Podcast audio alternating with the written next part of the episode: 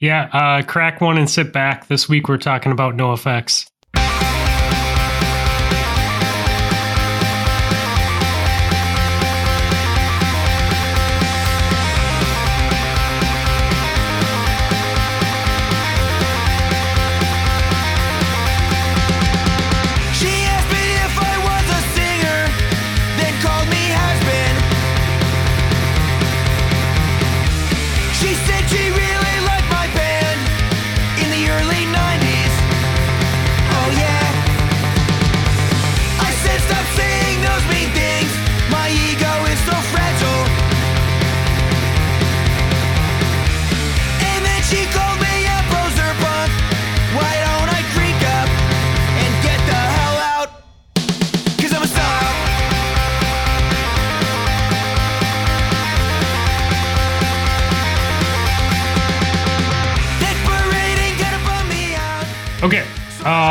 This is uh, episode something.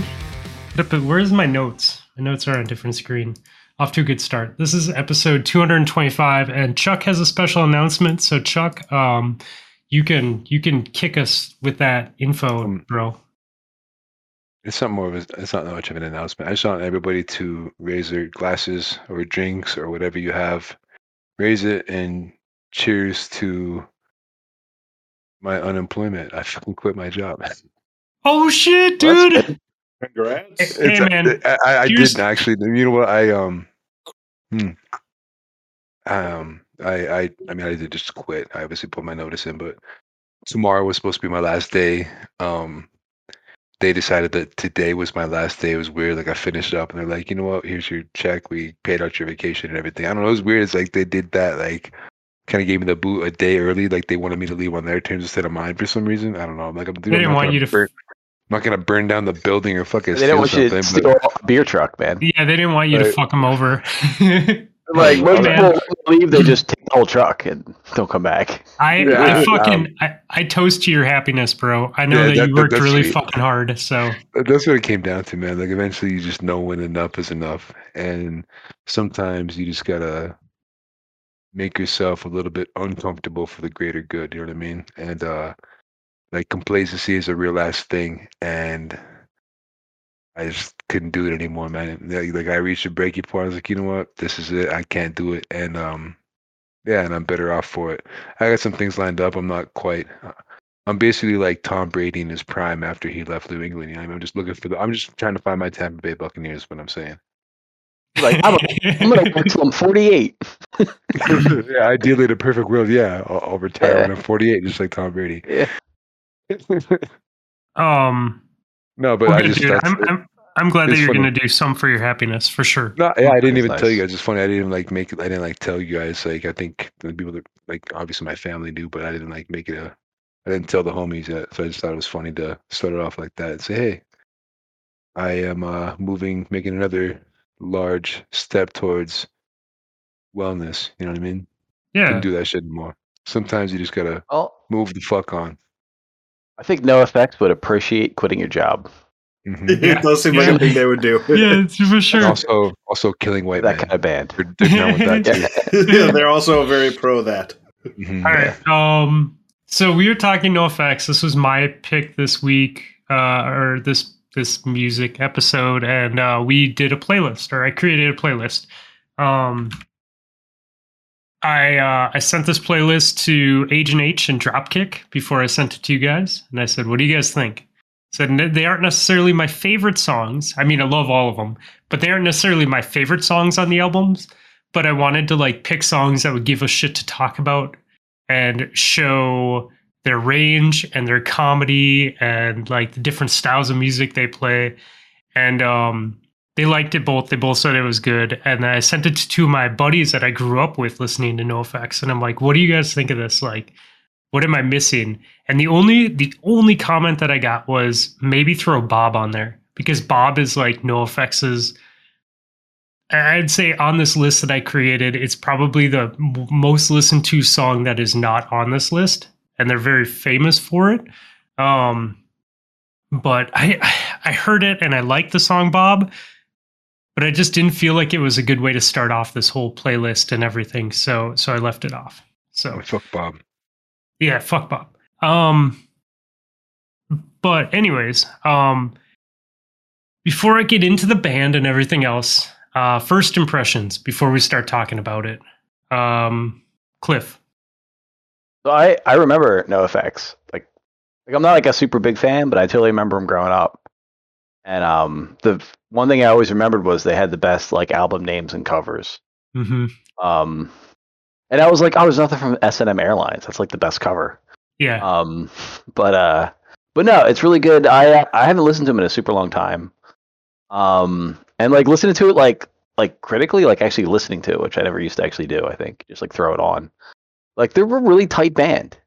Like I'm surprised at how like musically, like not like doing a lot of crazy stuff, but they're like tight. They're like together. And for being like an independent group, they're, they're pretty well produced. Like it seems like. mm-hmm. And um, I really enjoy, it. and they're just like kind of they have that nice sort of irreverent, kind of funny, um, like silliness to them that I kind of like that they kept with them throughout their career. Um, and uh, anyway, so I really liked it. I thought this was an excellent choice. Awesome. Actually, at one point I was going to pick one of their albums, but I could never figure out like which one to pick. Or, yeah. Anyway. was there's always like good stuff. Like I don't know, there's a lot of good stuff and bad stuff in other albums, but um, but no, this list was a really good when you put together. Really enjoyed it. I really like that we've transitioned from just albums to albums or playlists because I think like in, in examples like this, it really uh, it opens up our conversation. Um, Yeah. For sure. I like that. Um, yeah, go for it. What do you think, Chuck? Yeah. no, I was just saying, like, as far as like playlist versus album discussion, it's like it's good because it's not necessarily just about. I mean, like, while albums are cool, and that's how we started out, like a, a, a work of art, you know, front to back. Like, give me, a, let's let's go through and listen to a, a, a solid album that we appreciate for what it is, because it's kind of like it kind of gets lost these days as far as like the work of an album, you know, like the, the cohesion that goes into putting one together, and um order of songs and all that stuff and as far as like context where the artist is in his career but it's also good to know like like NoFX album i think wouldn't have done me as much justice as the playlist did because you get the overall breadth of the artist and and, and what they offer musically. And um like i don't so so it's good to hear like a bunch of a bunch of material to like cover an artist that i don't really know a whole lot about. Like in the same vein as the Misfits, I um, am more familiar with the NoFX shirts than I am their music. yeah, totally, dude. And Very patches and stickers. Yeah. Co- coincidentally, the people that I know wear, that would wear the NoFX shirts are also the people that wore the Misfit shirts. Oh life. yeah. Like, like it was never my cup of tea growing up. Like you wouldn't catch me like jamming that shit in the car, but a lot of good friends of mine growing up were those people, and they vibed out to that, and that was a thing, you know. Like we all kind of had a lot of cross section growing up, you know, like not necessarily like musically, but um, we had a lot of mutual friends, and you know, it's like those are my people, just like anyone else. It doesn't like we didn't, I didn't really draw my social circles around what music people listen to. You know, there was a lot of overlap. You know what I mean? And um, I was listening to this, and as I'm listening to this playlist, I'm thinking of those people. You know what I mean? Like, yeah, like, this, like this is what Katie was into. This is Brad shit, or this is Chris shit. You know, like I'm thinking of the people that wore those shirts while I'm listening to this. I'm thinking of them vibing out and them listening to. it. While it's not my personal thing, it's not my favorite shit. Like I know that it's uh, it's a um, they hope they carry a lot of weight with a lot of people. So it's cool. Rob. I only knew the songs that were on the playlist before, so it was nice to be able to actually listen and enjoy, and I thought it was pretty good. I I don't know, I mean, like because of the songs we had on the playlist, it was kind of you know, hey, here are these guys that I know about, but uh it was nice to actually get to uh, listen to more than just the the songs you put on the playlist. Though obviously there were a few that were, you know, already on the playlist. So I was like, hey, I know this song, but uh,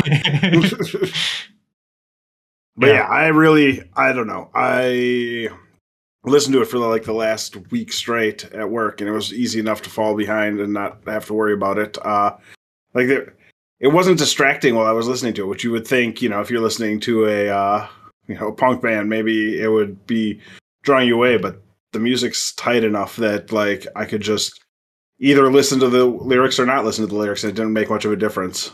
Yeah. No, I feel that for sure. Okay. Um so I I I'll do my best not to like make this an 8-hour episode. Uh but I have 9 pages of fucking notes. Um so so let's jump into it and then uh we'll I'm first just going to give you guys a background on NoFX and what they are and what they've done to the industry and then we'll kind of jump into the playlist if that's cool channeling my inner inner cliff as we've uh, joked about over the weeks. Um because cliff you just do such a fucking damn good job with these music episodes man. It's like it's like a level to aspire to you know? So uh, you're on mute. Got him. no it's still on mute. Still got him. no. I got nothing buddy I have no idea how he muted himself in a way that he can't unmute it, but he turned his headset off maybe Can you hear me now? yeah, Yeah, yeah, we can hear you now. It's I don't okay, know. he's really handsome. Um, what was I gonna say? I don't know, I forget what I was gonna say. But it was really, it was really good. Pretty funny. Uh, I believe it. So go ahead. Oh. I like learning about music. Go ahead. Okay, so uh, NoFX is uh, four people. It's Fat Mike, who is the vocalist and bassist. Uh, you have Eric Melvin, who's on guitar. You have Eric Smelly uh, Sandin, who is their drummer, and you have El Hefe, who um, plays lead guitar and trumpet. NoFX has a total of 62 albums that they have done. Jesus. Uh, they've Ah, sold that's- Yeah. fucking obnoxious, dude. They have uh, six million albums sold worldwide. It says eight million on Wiki, but uh, I was listening to a podcast Fat Mike was on as of April 2021. He said it's actually closer to six million, not eight million.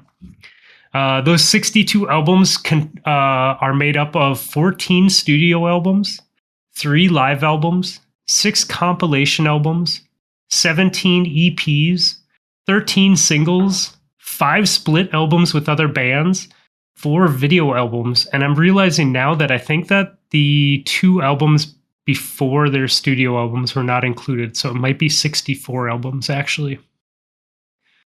Um, let's see. So NoFX uh were create uh, they started in 1983. That's when they're well, not when they started. Their first album they released was actually in 1983 on Mystic Records. Uh, they were in high school when they started. So NoFX's first tour was on high school spring break. Um, the name NoFX was actually taken from a negative F negative FX. Uh, negative FX was a short-lived Boston band. Uh, they were a straight edge band, straight edge punk band. Um, when when they got together in high school, they're trying to figure out what their name should be and two of two of the band members at the time had x's on their hands because they were like straight edge punk people and uh, mike was not straight edge fat mike was not straight edge and they kind of came around the, to the name NoFX uh, a play off of the negative fx uh, straight edge name um so in an interview as i was listening to with mike he says uh, he hates he absolutely hates the name NoFX uh, he hates it because one, people ask questions about it, like, is it is it from the band Negative FX or what does it mean? And two, he has to explain it. And he says any name that you have to explain is not a good name. Uh, so it's it's kind of funny. I think it's Um, appropriate that they hate their name. It's kind of Yeah. funny. They've kept it for. They could have changed it any time. There's no reason. Right. no reason But- not to, but yeah. here we sit. Yeah, I mean, I'm sure that, that he hates it. He's like, ah, it's part of the reason I want to keep it. right? Well, and after 38 years, man, 38 fucking years since their first album came out. That's insane. And all Um, independent too. Like I think yeah. they've always been an independent band. Like they have no major label or anything. Correct. Yep. Which is it's amazingly signed. productive for for um just for like just being independent, they're amazingly productive for that long length of time. Oh yeah, absolutely. Um, so Fat Mike says that S&M Airlines, which Cliff mentioned earlier, was their first modern album, which they released in 1989. Uh, their first actual studio album was 1988. It was Liberal Animation. Um, but it, the SM, S&M Airlines uh, was put out by Epitaph Records. Um, and Bad Religion is uh, the the uh, I think it's the lead singer of Bad Religion. Uh, part I forget which band member of Bad Religion it is that that helps run Epit- Epitaph Records. Um, but he basically signed them to Epitaph and said, if you can get like $600, I'll help you put out this album. So he helped them put out the album. And actually, the way that Epitaph cr- treated NoFX as a band is later led to Mike's inspiration for creating his own label, Fat Wreck Chords. Um, so let's see. So the band NoFX, they actually put out records and go on tour when when they feel like it. So if they feel like creating a record, they'll do it. And if they feel like going on tour, they'll do it. They typically only tour for about 12 shows. Um, and they don't necessarily tour when albums come out. They just tour when they feel like it. Um, you'll actually find that they're really truthful in their album. They touch on a lot of like topics and stuff that people don't normally touch on. Um, and they say a lot of shit in their albums or in their songs that people might be afraid to say. Um, but it's not really like ever hateful or anything like that. It's just kind of like calling shit out as you would expect in punk rock. Um, they, uh, Fat Mike says it like, for instance, he says, uh, we've been flying the gay flag since the start. Like, they don't necessarily rep- represent themselves or are gay themselves, but they they have stood behind that cause. Um, and proudly stood behind it from the start. And they're like, you know, we don't give a fuck about negative press. Like, like people are people and they have their rights. Um, so, you know, you guys have this playlist and you can see the humor and stuff in their songs, and we'll get into that. Um, but they actually say that they're more like a stand-up comedy team when they're on tour um, so like their songs are funny and stuff, but when they go on tour, it's more of like a stand up. It's more of like a stand up show than it is a punk rock show, just because of the the shit that they say and like how much fun that they have. Um, but you, you'll find too, like, dude, that Fat Mike is really smart. Like he's a really smart businessman. He's a really smart dude in general. Um, they created something called Backstage Pass, which was like video, uh, like a video diary type of thing that they created. And basically, like this is an example of like them like looking at what's what's going on with with music and with what's going on with them and their income and like figuring out a way to make bad things good. And they realized that like at some of their shows that weren't going to sell out, like they were going to lose money on those shows. So he was like talking about like when they were like over in Europe and stuff, like if a if a show wasn't going to sell out, um, they started just like recording like backstage stuff and stage stuff. And the idea was to make up the losses on the show with the video that they recorded. So they just recorded footage for like years to make like these backstage pass movies that that you can actually find online and watch. Um, and that's how they kind of made up for lost money. Um. Yeah, for sure. And and and like, dude, Fat Mike is such a good businessman, and in, all the right ways too. Um, so for the first 18 years of NoFX's career, they never did an interview, and they never put any pictures of themselves on any albums. And they did it on purpose because they didn't want to be in the spotlight of the music. They wanted they wanted to just go and play music. Like they wanted to just go and do shows and play music. They didn't want to get involved with all the drama and all that other bullshit of being in a band. They just just wanted to play music. And so they purposely like never did interviews or anything. And the funny thing is that all changed in 2001 when George Bush became president. And they're like, okay, it's time to uh it's time to step up and do something. Like we need to step up and say something. Um so in 2001, they decided to start being more vocal about politics and, and shit going on and things that they thought were wrong in the world, besides just like the lyrics of their songs. Uh, in in 2004, Mike Fat Mike started Rock Against Bush, uh, where they raised over a million dollars. Uh, unfortunately, Bush, as we know, still got elected, but they actually like were trying, you know, similar to similar to how hard we saw Killer Mike work with uh, like voters and stuff in Georgia and like and like getting active on that vote. Like they were doing s- similar work for to rock against Bush basically in 2004, which is quite funny.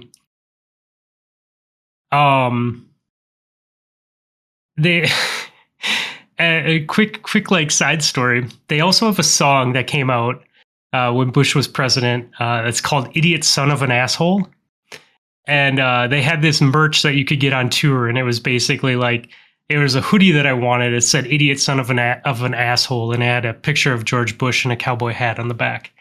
And uh, so I went to Warped Tour and I bought tickets, and I was supposed to go with Debbie, and uh, she couldn't go. I don't remember why, um, but it was in Minneapolis, and instead of like instead of being in like a ballpark or like a um, like an area where where festivals were held, this time they held it at the Metrodome in a parking lot, and it was like midsummer and like 90s and like super hot. And I went with my little sister, and uh, instead of instead of getting the merch that I had money for, she she didn't bring any money with her to the concert, and she started like overheating and getting hot and like sweating. So I had to spend my like sweatshirt money on buying her water and shit, so she didn't die at the concert because it was like high 90s and black top and humidity in July, with like thousands of people in a parking lot at a punk show. So I don't know. I thought uh, it just it reminded me of that. Okay, so that's kind of like a little backstory of NoFX. Um, and you can't talk about NoFX without talking about Fat Mike. So Fat Mike is the one who writes most of the songs for NoFX. He's he's the lead singer that you hear most of the time in, in most of the songs, although he's not the only singer. But he is pretty much the poster child of NoFX. So um, Fat Mike went to summer camp a lot when he was like 10 to 12 years old. And when he was 12 years old, the lead singer of the Vandals, who wasn't wasn't lead singer at that time, but who would grow up to be the lead singer of the Vandals, was his actual camp counselor and introduced him to punk rock, which is pretty rad because now NoFX, you know, who puts on Warped Tour all the time, uh, they tour with the Vandals, you know, through Warped Tour and through their other tours. So it's kind of funny. Like when he was 12 years old, like he made this connection with this camp counselor and they both grew up to be like legendary punk rockers. Um, so you, you look when at, that kind of stuff happens, man. r- right, right? It's Like- super rad. And like you'll hear that like stories like, oh yeah, these two guys like grew up together and they're like totally. I don't know. I don't know. It's just kind of wild to think about that. Um, so when you look at Fat Mike, it's easy to write him off, right? Dude has like crazy hair. He's always had crazy hair, whether it's like blue messy hair and unshaven face or red red, you know, mohawk or whatever it is throughout the decades. Um, you know, like now like um he's he's come out more of it as himself so he'll like just cross dress sometimes. So he'll show up at like punk shows and just be wearing like a pink dress and like rocking on stage like in a dress. Or, Um, or, or a velour maroon one, perhaps. yeah ex- dude all sorts of things yes. And uh like he talks about about like he loves bdsm which you know they're hints to from s&m airlines which was one of their releases in the in the 80s but um also like being like trans and all that. And so it's easy to see this and like write him off but he was like he was like a straight a student like growing up. He only skipped school once he says and it was in the fourth grade because star wars was being shown or opening in theaters and he skipped school to go see star wars but otherwise he never skipped school. Um, grew up in massachusetts moved out to cali to the valley when he was in la when he was uh, like four and he actually skipped a grade when he was living in the valley because you know he was he was intelligent uh, his mom who was a manicurist uh, then moved him out to Beverly Hills, but not like rich person Beverly Hills because she did nails for a living. Um, but they lived in an apartment in Beverly Hills, but he went to school with all the rich kids there. And he said it was funny because when he transferred from the Valley, they actually pulled him back to his regular grade. And they said, You might have been smart for the Valley, but this is Beverly Hills. Oh God. Dang, dude. Um, let's see. So Fat Mike is Cold blooded. right, right, dude, right.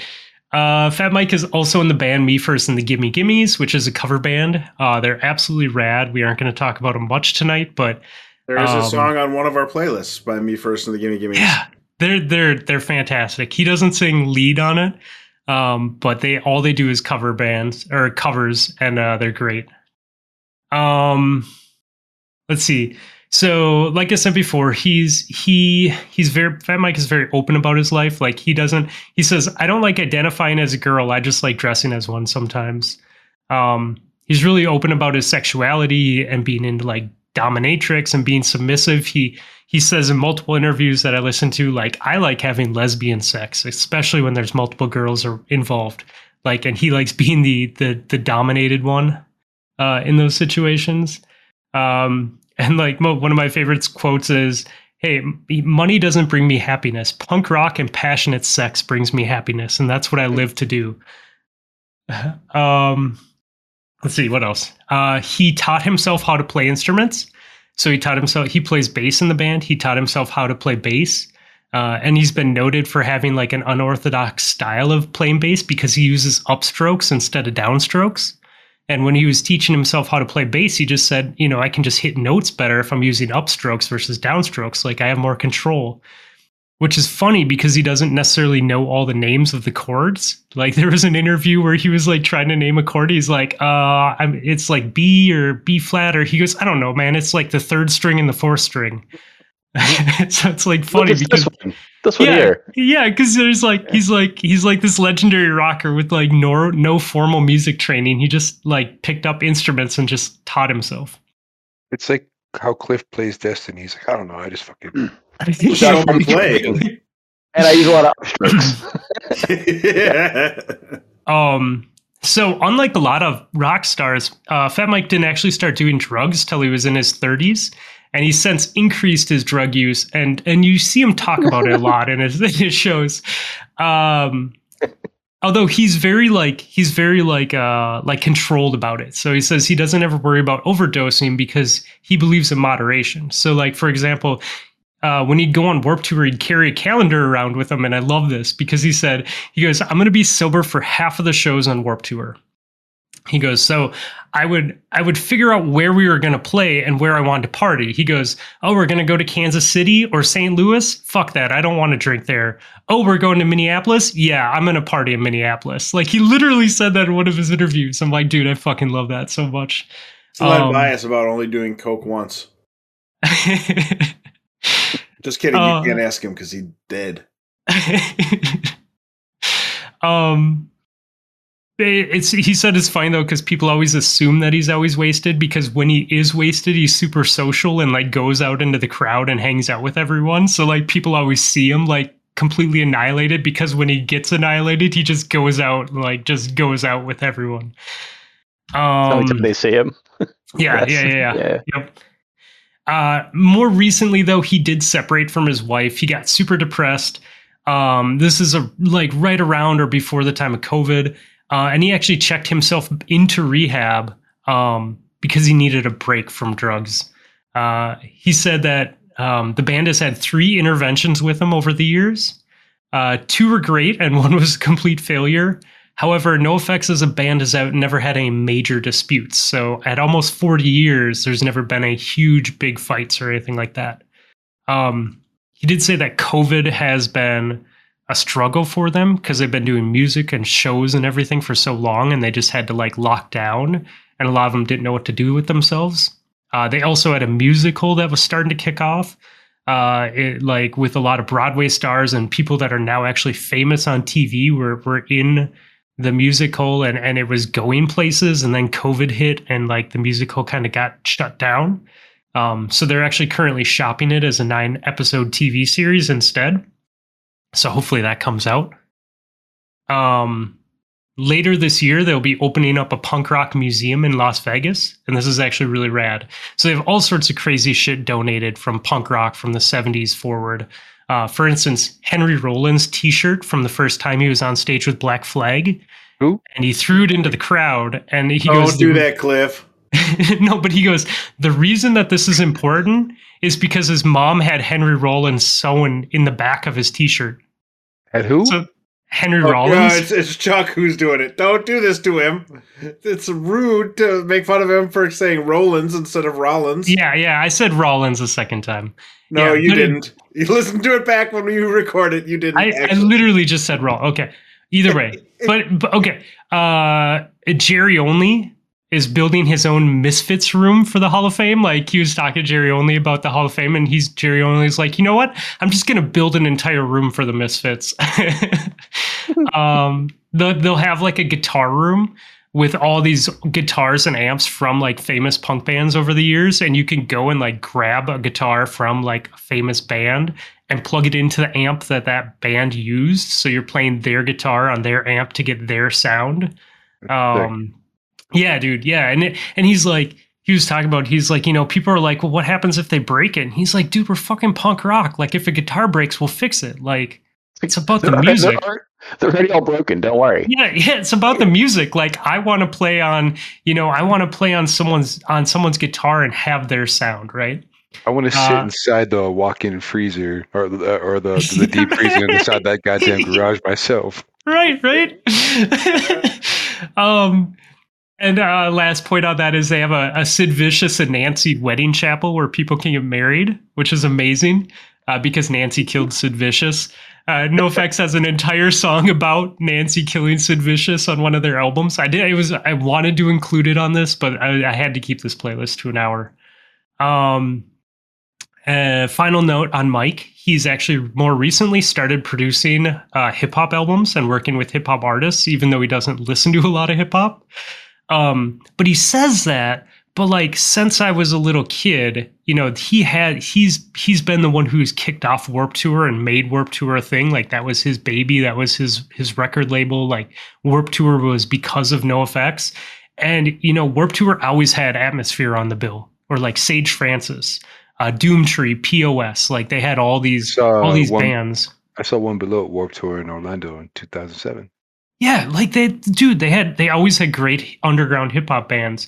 Um, in one of the interviews I was listening to, they're like, "Do you listen to hip hop?" When they were talking about him producing albums, he's like, "No, not really. Like, I know that Stan song by Eminem." He's like, "Yeah, probably just like Eminem and POS. I, POS was on Warped Tour. I liked his stuff. Like, those are probably the only two hip hop people I ever really got into." dude, that's funny, man. Um, Okay, so a couple more notes and we'll get into music. So Fat Mike in 91 created Fat Wreck Chords, which is kind of like the Rhymesayers of hip hop, right? Fat Wreck Chords, Epitaph put out like so many great punk albums. Uh, Fat Wreck Chords, like in the 90s, like all of the hottest bands were on Fat Wreck Chords. Like th- it was just an amazing, amazing label, and it still is to this day. So when Mike was on Epitaph, um, he he wanted to create an, uh, a label like he was being treated when he was on Epitaph. So when they sign deals with artists, they only sign for one album. So artists are never locked into Fat Wreck Chords, and they can go to any label they want at any time. All they do is sign one one album at a time. Um, they don't make the people that sign pay for any of the marketing cost. The the record label pays for all marketing. They never recoup that money or anything, um, and they just try to treat artists with as much respect as possible. So like, they don't. They never tell artists what to put on their albums. They just make suggestions, and it's up to the artist what goes on the album and what doesn't. Uh, he says, you know, I'm a I'm, Mike. Mike says I'm a very genuine person, and he likes everyone winning. And you see this in his label. Like he doesn't cheat people. He doesn't fuck them over. He doesn't take revenge. He doesn't um he doesn't try and screw over the artist to make money. And you can see this because since 1991, so what, 30 years now, um, they've never had a lawsuit ever against them, which is like unheard of in the music industry. Um, yeah, kind of crazy that run. Yeah, that's that's that's crazy. Yeah, and he's like, you know, I'm here for the people and I'm here for the punk rock and and I want everyone to win. And you can everyone can win. It's just more work and it's harder, but that's the way it should be. Um so let's see.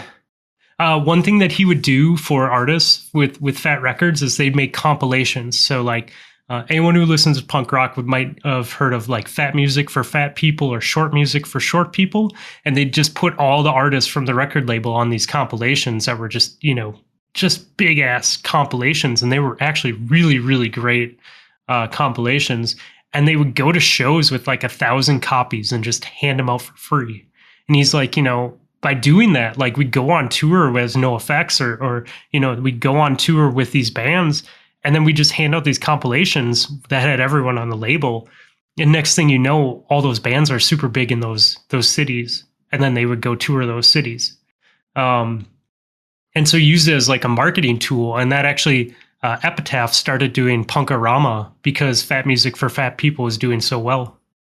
Um, so just to like just to like give people an idea, like artists on Fat Wreck Chords, and and Fat Wreck Chords is Fat F A T Rec W R E C K, and then Chords C H O R D S. Um, so like just to like touch on it, like some of the bands include Against Me, Bad Astronauts, which I thought was funny. Nips. Uh, Mhm. Not Dillinger- dead, not failed, just bad. Just badass, failed- but yeah. astronaut, yeah. Uh, Dillinger 4, Face to Face, Good Riddance, Lagwagon, Mad Caddies, Me First and the Gimme Gimmies, No Use for a Name, NoFX, Sick of It All, Strung Out, Suicide Machines, Swinging Utters, and the list goes on and on and on. So they've they've definitely like they they they definitely put their footprint in for punk music, much like like I said, Rhymesayers with hip hop, right? Mhm. Um, let's see. Okay, so two things about Warped Tour, and then we'll get into the music. So Warped Tour's, uh, you know, NoFX, Fat Wreck Chords, like Warped Tour became a thing because of them. Like all these punk bands going on tour. It, it's uh, it, it- has has everyone here been to a Warp, well, Warped Tour festival before? No. Yes. I went to one a long time ago, Yeah. Okay. not recently. But but I mean, they were like three to know what it five stages. Yeah, they were just huge festivals, right? Skateboarding and BMX and everything. I saw Morphine on Warped Tour. Remember the Oh, really? Morphine? Yeah, and it was like it was, they had- weren't famous yet, and they were on like a side stage, and it was like, why is this dude playing two saxophones? It's the weirdest thing. Um, Anyway. That's all I remember So- from Warped Tour. So the thing about Warped Tour was Fat Mike says, uh, you know, it's punk, right? It's it's punk music, and it's punk music, and people, you know, the music's in people's hearts. So like, typically all the bands that would be on tour are all good people and very humble. Like, and it was never a competition of we're going to go out there and we're going to play better than this band today, or we're going to make all those other bands look shitty. But it was like they're all there to play music and have a good time and watch each other's sets and hang out and like fuck around and just party and like. So it was really like a like a very positive experience um, for bands to do this tour versus a lot of the other festivals that were going on that were competitive. Um, so one funny story. Um, so so you know, I mentioned that the the band has always been all about about like flying the gay flag. Well, Fat Mike found out that one of the bands on Warped Tour with them, and he he said the band's name, and I wish I would have wrote it down, but found out one of the members was homophobic, and so he Fat Mike has a history of like sitting down with people that have conflicts with him or that he has problem with and like talking to him. Like he's not someone who's just gonna like rage at someone or like, you know, you know, like be like a dick or whatever. But he's he's like the type of person who's like, if someone writes something bad about me, like, you know, a professor just wrote like some about how how they they aren't like um really supportive of the gay community like this professor at, at one some prestigious university or something. He's like i'm to sit down and talk with her next week like about it and explain like hear her side of view and then explain to her who i actually am. Um so heard this dude was homophobic on the on the tour and it's his tour and he's like listen like we don't have any place for for people who are homophobic so like i want to sit down and talk with this dude and see what his story is. And the dude's like nah nah i'm not homophobic. I just don't think that gay people have the right to get married. Um and so so what does he do? He doesn't kick him off the tour. Instead, he just makes fun of the band every single day when they're on stage and calls out that the dude doesn't think that people should have the right to get married and just fucking makes jokes about him the entire time while they're on stage. And so the band eventually left the tour. And he's like, you know, I don't- I don't need anyone like that or that sort of hate on the tour. Like, fuck those guys. I made fun of them until they left, which I think is hilarious. Okay, so I thought you said he he married him. what's that? he tried to marry him consist- consistently on tour. yeah, wouldn't that be great? Okay, okay, okay. So that was my that was my my notes on kind of the band and and a background, right? So let's uh let's jump into the music. So um I did not start with the first few albums that um the band has. Uh, I started with, um, and I actually made a mistake. I, I thought I did this all in chronological order, um, but the second song actually came before the first. But we'll touch on that in a second. You motherfucker. God I know, damn right? Right. Night's They, ruined. they they both came out in '92. I didn't realize one came out before the other. Um, Bro. s- I know. I looked at Spotify instead of doing my research first. Um, so the first song that we're going to talk about is "Sticking in My Eye." Uh, this this came off the album "White Trash: T- Two Hebes and a Bean," which is released in '92 on Epitaph Records. Uh, it was the first NoFX album to feature El Hefe on guitar. Um, and the- Steve Kidwiller was actually the, the the band's guitarist before that, and he left in '91. Um, according to the liner notes on this album, the original title was actually going to be "White Trash, Two Kikes, and a Spick," uh, but one of the band's family members thought it was way too offensive, so they actually did change it to White Trash, White Trash, who's Eric Sandin, two Jews, or I mean, sorry, two uh, two Hebes, which is uh, Fat Mike and Eric Melvin, and and uh, Bean, which is El Hefe. So it's it's the four of them in the band. Um, and this is actually the first album that um, we see horns come in as well. Uh, Hefe brought his trumpet uh, to recording session, and then from then on out, like the trumpet appears in all sorts of NoFX albums going forward. Um, so sticking in my eye, man, this is like a like a punk rock paced song.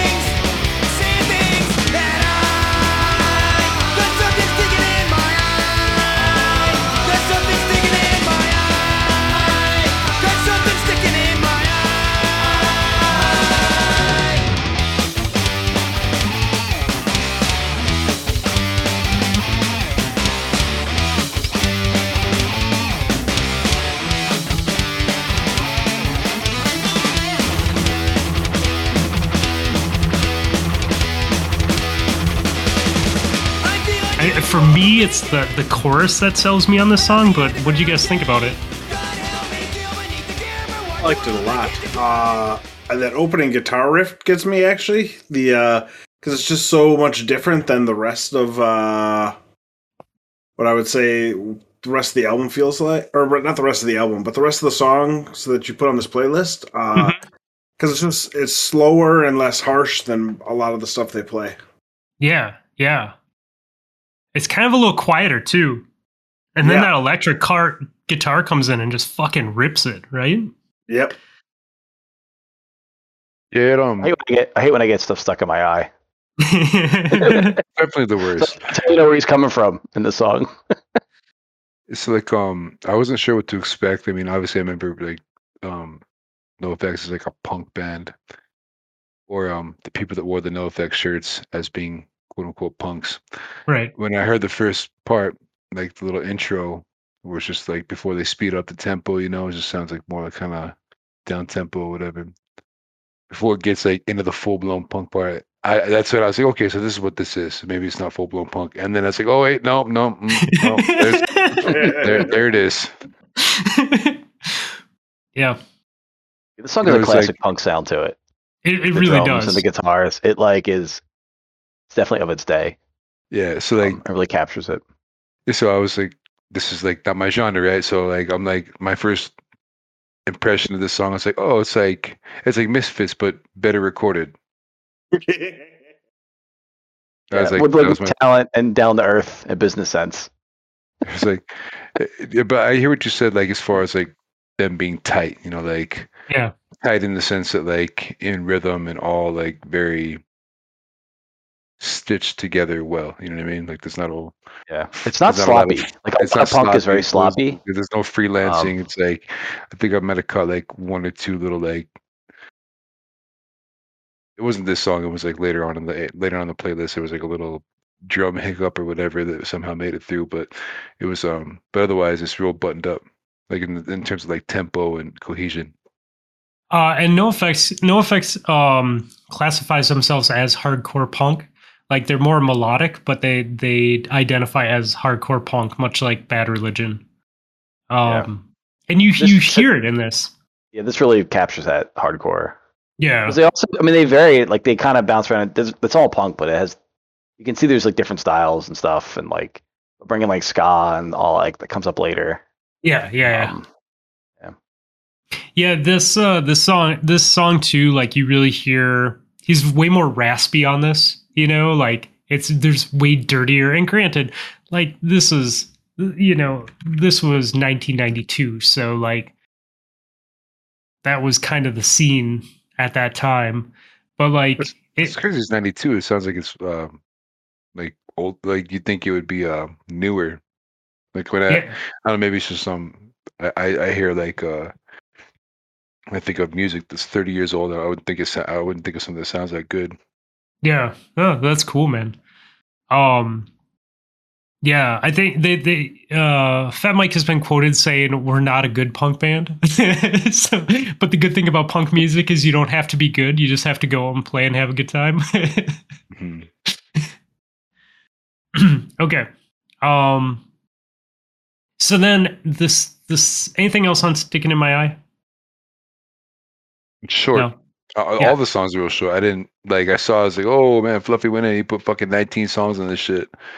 And I looked at. it, I was like, oh, it's like still less than an hour. Yeah. yeah. My goal was to keep it less than an hour. I, I knew that there would be a lot of songs, but less than an hour was the key. Yeah, there's Um, no way like any of my shit. I, I can't make a playlist for 19 songs. It's less than an hour, Do That, that's, uh, that's never happen. There's something endearing about punk that, like all this, like I feel like it's like guys just get too tired to play for more than two minutes at a time. Um, when they're in like actual shows, so it's like all the songs are real short. They're like they get right to the point. They get make the point, and then like all right, we're done. We're not let's not beat around the bush here. Um, anyway, Um yeah, except for um except for where's that thing that that note I was looking for? Uh except for the decline, right? Because the decline is like a 23 minute song. Yeah, it's a real long song. yeah, Um, it's okay. actually 23 separate songs. They just stitched them all together. That's That's also a true statement. okay, so um so the second song, I love I fucking love this song so much. So this song appears on two different albums. Uh first dropped in 1992 on the album The Longest Line, uh released by Fat Wreck Chords, and this was the first uh album ever released on Fat Wreck Chords. Um you'll notice that a lot of their studio albums actually are released on Epitaph Records for a while. Um, but this one was released on Fat Wreck Chords. Uh, the band claimed that the name The Longest Line had nothing to do with Coke, yet they released a vinyl on Peruvian white in, for the color scheme. So I'll let you make the judgment on that one. um, so I, I, dude, this song is such a guilty pleasure for me. Like both the live version and this version, uh, they're both great. Um, but you definitely hear those ska elements in in this in the beginning of the song. Like it's that ska reggae feel with like the upstroke guitar and bass, and oh, dude, I love it so much. It's that like that syncopated kind of reggae feel to it for sure. Yeah, dude. Yeah. I heard that and I was like, that's like sub, uh, like some sublime shit, you know? Right. Well, and this is '92, Yeah. so like this is right when Sublime was like rocking. Yeah, like that's one that like like like as far as stepping away from the hip hop genre and like that was one that I definitely heard a lot in my circle of friends and like those songs is like yeah that shit takes me back for sure and uh I heard that I was like damn kind of brought me back even though like, I had never heard the song individually that's where Yeah. it, it took me I always think of um when I was in high school and this girl tried to teach me to, to uh, skank, to skanking. Yeah, yeah, it's- totally. it's like- yeah, And so I totally. dance to ska music. Uh, I still I don't really know how to do it, but she was pretty good at it. Will, will you please demonstrate Um, what you remember? I mean, we all have don't- cameras. It's I mean, like I, just, it's, I know this is like. kinda it's like Oh, dude, he I can't do that with headphones Come on, on. get up, bro. You can do it, man. can't- you gotta kick like- your legs. He has no checkers on, man. He can't do it without Yeah, checkers. It's, like you have to, it's just like you kind of kick your legs back and forth. It's really weird. Yeah, It's like a slow running, like a goofy running in place style thing. Totally, such totally like a running and kicking in Um, place. So, so Dude, are yeah. We used to, so we used to for all- skate. We used so to for skate. all the on. It's a, slight, a little bit like the Elaine, like the Elaine dance. It's a little bit of that there Okay. too. So, so we, we talked about this Um, earlier to all the listeners out there in PTP Nation. Um, Clip is going to record a video of him skanking, and he's going to post it on Twitter, and then the PTP Twitter feed will retweet that video. I'll see what I can do. If you if you do a cliff, then I'll I'll I'll reply with a skanking video. I'm gonna have to um do a little bit of research to make sure It'll I be know like what I'm uh, doing. it'll be like a like a chain letter, you know, like first Clip Yeah. does it, and then Yeah. like like hashtag PTP Skank Dance Challenge.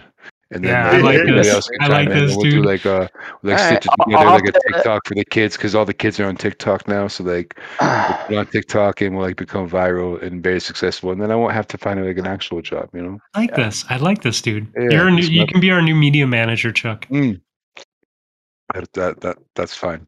All right, we don't make any money, um, but I mean, eventually, one of these years, maybe, maybe well, if we try. If it means Chuck doesn't have to work, I'll I'll give Skanking a try. All right, I'm definitely gonna have to look a few videos up because I don't remember exactly how it goes. I just remember it was like a very weird run. I'm like, this doesn't seem like dancing, but okay. Uh, so were you guys expecting this as a second song? it took me back. You know what I thought of like whenever I heard the song, I'm like, kill all the white man. I'm thinking of like teenage Fluffy, like just jamming out to this shit in his room. And then, like I'm thinking about like, and I'm thinking about like your like uber conservative father. Like, what the fuck is Fluffy's dad thinking about whenever his kid, his, his white son is just fucking blasting this shit, getting all crazy in his room? Like, yeah, yeah. like this oh, is dude, child. nah, what the fuck? he they they split when I was in kindergarten. He wasn't around for me blasting this. I would picture he, driving he was around more, town. he, he was more concerned wheels. about like about like the Dr. Dre albums and and shit like that than he was the punk music. Yeah, Yeah, yeah. Let's picture you driving around town with the windows rolled down and it like turned up real loud. yeah, The cassette fuck yeah, tape. dude. Yeah. yeah. Minnesota. in the winter. So I love the transition of the song too, like when they go from like the happy ska and then and then like you get that like that like buzz from the guitar and and like the drums start hitting hard and then the the harmony comes in with like the group singing the chorus, dude. Like I don't know, man. There's like an energy to it. Like I absolutely love it. It's a good change up.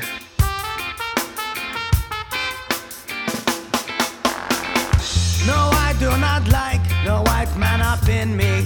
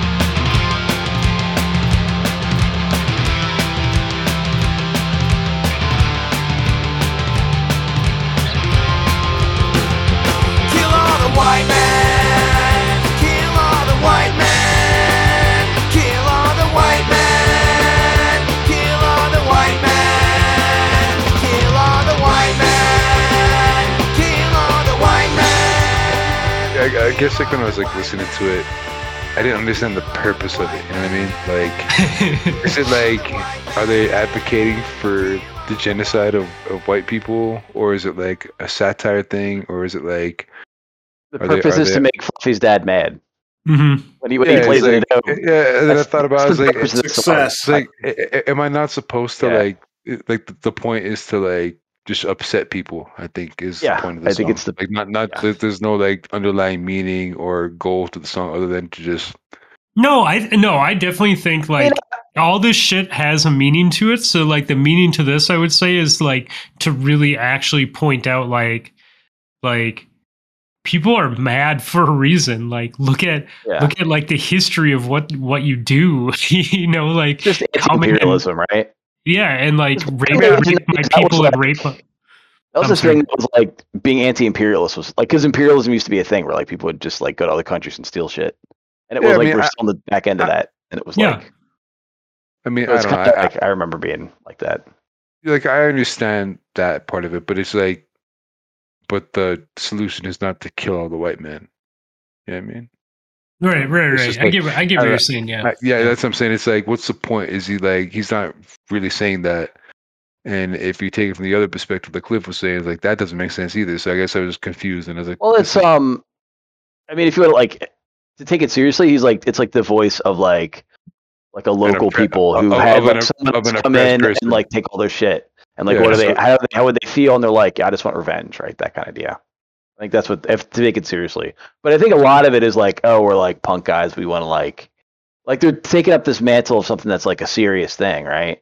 yeah. And they're taking a real hardcore, serious stance like against it and with a certain perspective and all yeah. um, and kind of co-opting it a little bit, maybe you could say. But at the same time, I think a lot of it is like they just want to be like kind of somewhat offensive to Oh yeah, people who, and, and the people they are offending, they're like, no, we want to offend you. And that's like that's the kind of thing. It's like a um, motivation for it, if that makes sense. That would be my guess. Just you know, because they're like, you know, if you're like an 18 year old and you like, you like pissing off the old guy down the street, you know what I mean, by doing some dumb shit. Yeah, you definitely So- do. Yeah, I guess So. that makes sense. Everyone just saying it, it wasn't meant to be taken seriously. I don't think no, not I don't think that seriously. You know it's funny? It reminded me when I was listening to it. There's a Roy Harper is like this uh, British folk singer guy from like the he's I think he's still alive, but he, like he was big in the 60s and 70s. Well, not really big, but he was around in the 60s and 70s. And he had a song called "I Hate the White Man." That was like the same kind of approach, but he was like deadly serious about like his his um and it's like eight minutes long. It's really it's kind of his, but it was it's very much like this kind of song, it's, and it just reminded me of it. And it's very and it's he's this like aristocratic British guy singing it, you know. Yeah. Um. Anyway, it's just like oh, this. Rob, did it make you want to kill the white man?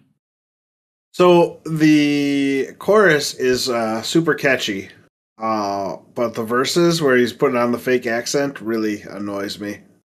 Like it's really annoying, and like it's easily my least favorite song on the entire list you picked, just because. Oh, is this is this the one that you didn't like but you couldn't get out of your head? Right? Because I just found myself humming "Kill all the white men."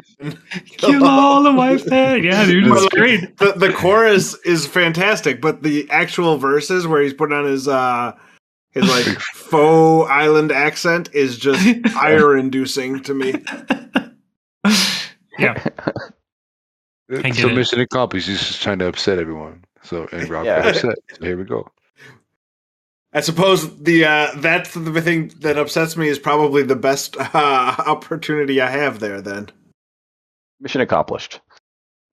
Okay, so um, the next song is Linoleum off of Punkin' and Drublic. Uh, this dropped in 1994 off of Epitaph Records. It was actually NoFX's first album to go gold.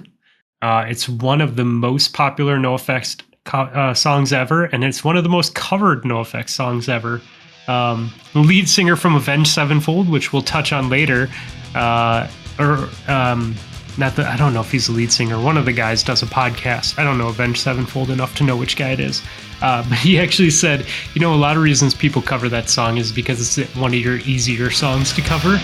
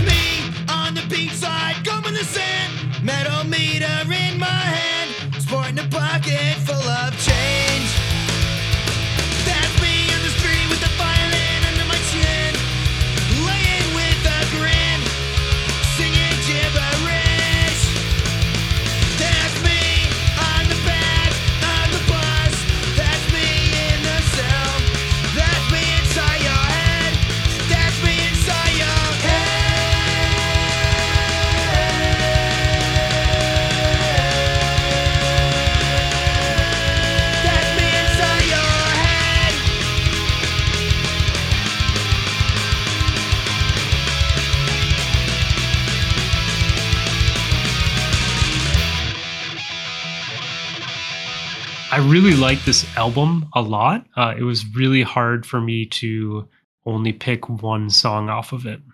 This is the album I remember a lot as a kid, Yeah, and it's th- my favorite album name of all time. Is Punk and Drublic. I mean, I- even as a kid, like I was like, oh, that's so. 'cause it, like it was a double take to realize what it was saying. I just remember the T-shirts, I guess, too, and I was like, oh, that's the greatest album. I don't know. I just really, really like it, and I bring it up. I bring the, the, the phrase up all the time whenever I'm like Punk and Drublic. I um I really love how the song starts out. He's like, Possessions never meant anything to me. I'm not crazy. Well, that's not true. I've got a bed and a guitar and a dog named Bob who pisses on my floor. That's right. I've got a floor. So what? So what? So what? like, oh, it's so good, dude. I do like, Um, yeah, that's right. I got a floor. Is this this is the first song that um kind of captures that sort of like uh like goofiness, I guess. Yeah. You know what I mean? On on the playlist for sure. Hmm. Yeah. Linoleum supports my head. It gives me something to believe. Yeah.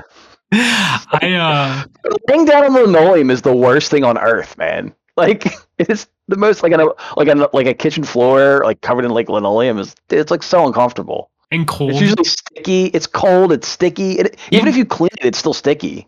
You know what though? Like ugh. sometimes when you're really drunk, having a cold linoleum floor to like lay on because you're that drunk, uh, it isn't. It can be nice too when it's it for a little bit because you're like, oh, it's cool. But then like you just did end up regretting it It's eventually. just, it's just gross. It's all you never. If you're ever laying on a linoleum floor, something has gone terribly wrong. Like it's never a, it's never a good thing. That's a true statement. It's the least. It's the worst of all the floors to lay on, in my opinion. yeah, I really, Anyway, I, I do like this song a lot. I don't know. It's it's a good one. Great song. And the music's really good in this one too. Um, the guitars and everything are real tight. Um, it's maybe more like it's like I could see this being their like one of their more um popular songs, I guess. Oh, it definitely is. Like it kind of has like a nice tone to it. I don't know.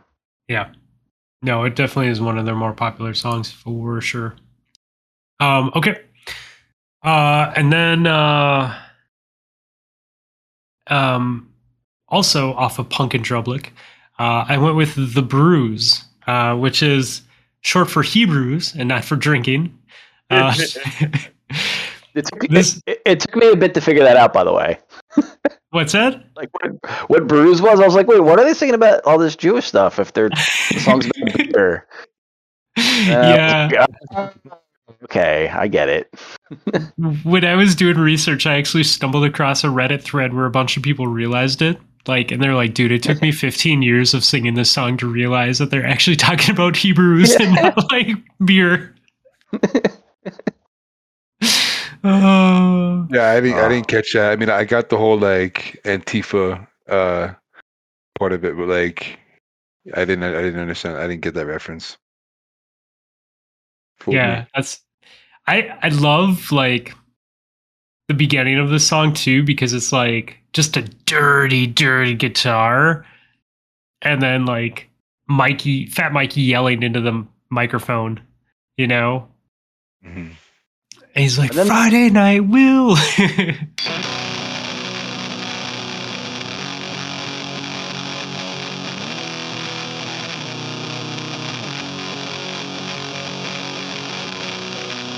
Friday night we'll be drinking Manischewitz, going out to terrorize Goyim.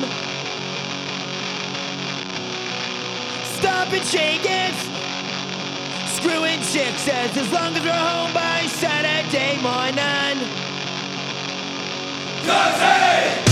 We're the Brews. Sporting anti-swastika tattoos.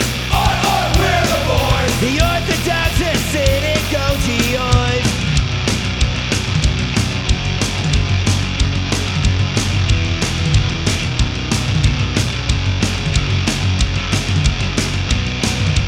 And like the the the you know everyone shouting for the chorus. Um, it really it like I wrote this reminds me of like one of the Irish Irish drinking fighting punk songs you get from like Dropkick Murphys or something like that. Dude, We're like- totally. So I wrote like Jewish pride fight song. I think was my was what I thought it was. and it's super funny because it's I don't know. I just I find using all these um, you know, like orthodox Hasidic OG oys. Like it's just I Yeah. don't know. It's just a great um. I don't know. I really liked it. Oh, dude, I love the chorus on this. Like, like this is totally another one. Yeah. Like, just, just like windows down, just like screaming as we're driving, like in high school. Like, we're the Brews sporting anti swastika tattoos. oi, oi. yeah. uh, We got, we got the might, Psycho Meshuggahs. We can't lose a fight as we are the chosen ones. we battle, Oh, then we feast. We celebrate. We'll separate our milk paste from our meat, like or milk from meat. um, It's just so good because it's uh, it's just oh, Yeah, dude, it's great. Yeah, I, I really like I really like the second verse. He's like orthopedic Doc Martens, good for waffle making and kicking through the the kicking through the shin. Reputation gained through intimidation, pacifism no longer tradition. Good for waffle making, kicking through the shin.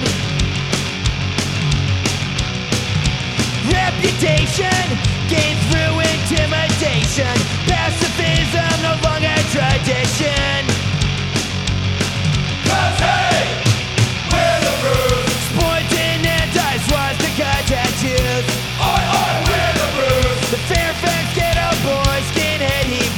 Just want to know, did anybody else while listening to this playlist get the uh, the urge to play Tony Hawk's Pro Skater?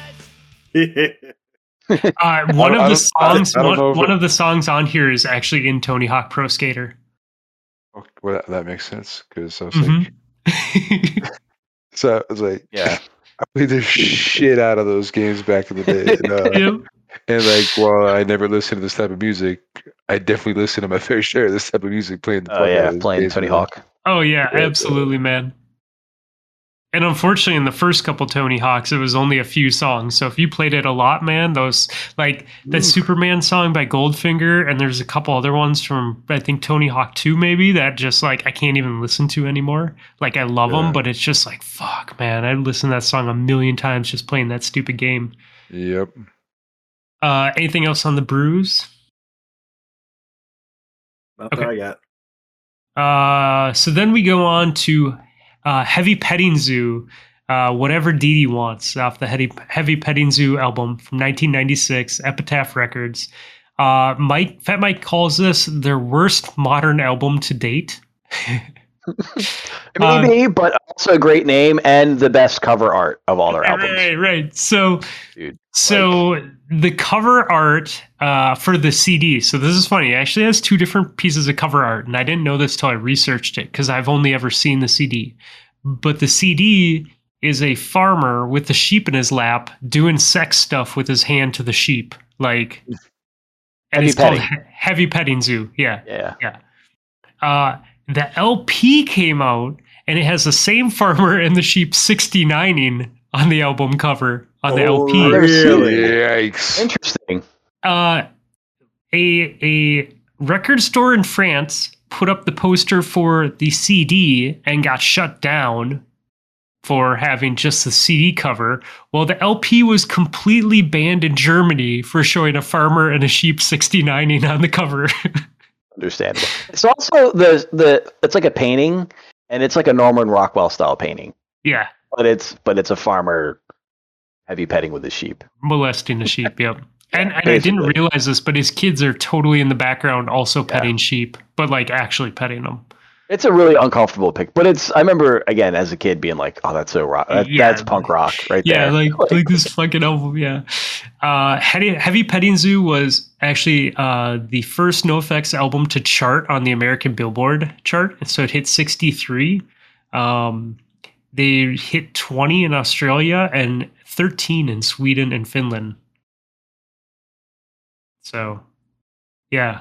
It's, it's funny that he calls it their worst modern album to date, yet it was their first album to actually chart. Probably what makes him mad about it for some reason. I'm sure he's like, "Ah, it's too successful to be punk." Well, yeah, and so so he was talking in an interview about this album. He goes, "So in the mid '90s, when everyone was commercializing punk rock, right? Like Blink 182 was getting big, and Goldfinger, and all these other bands were getting big, right? And Offspring." Uh, he's like, everyone was commercializing punk. We decided to put out an album with a cover that would actually hurt album sales. Crazy.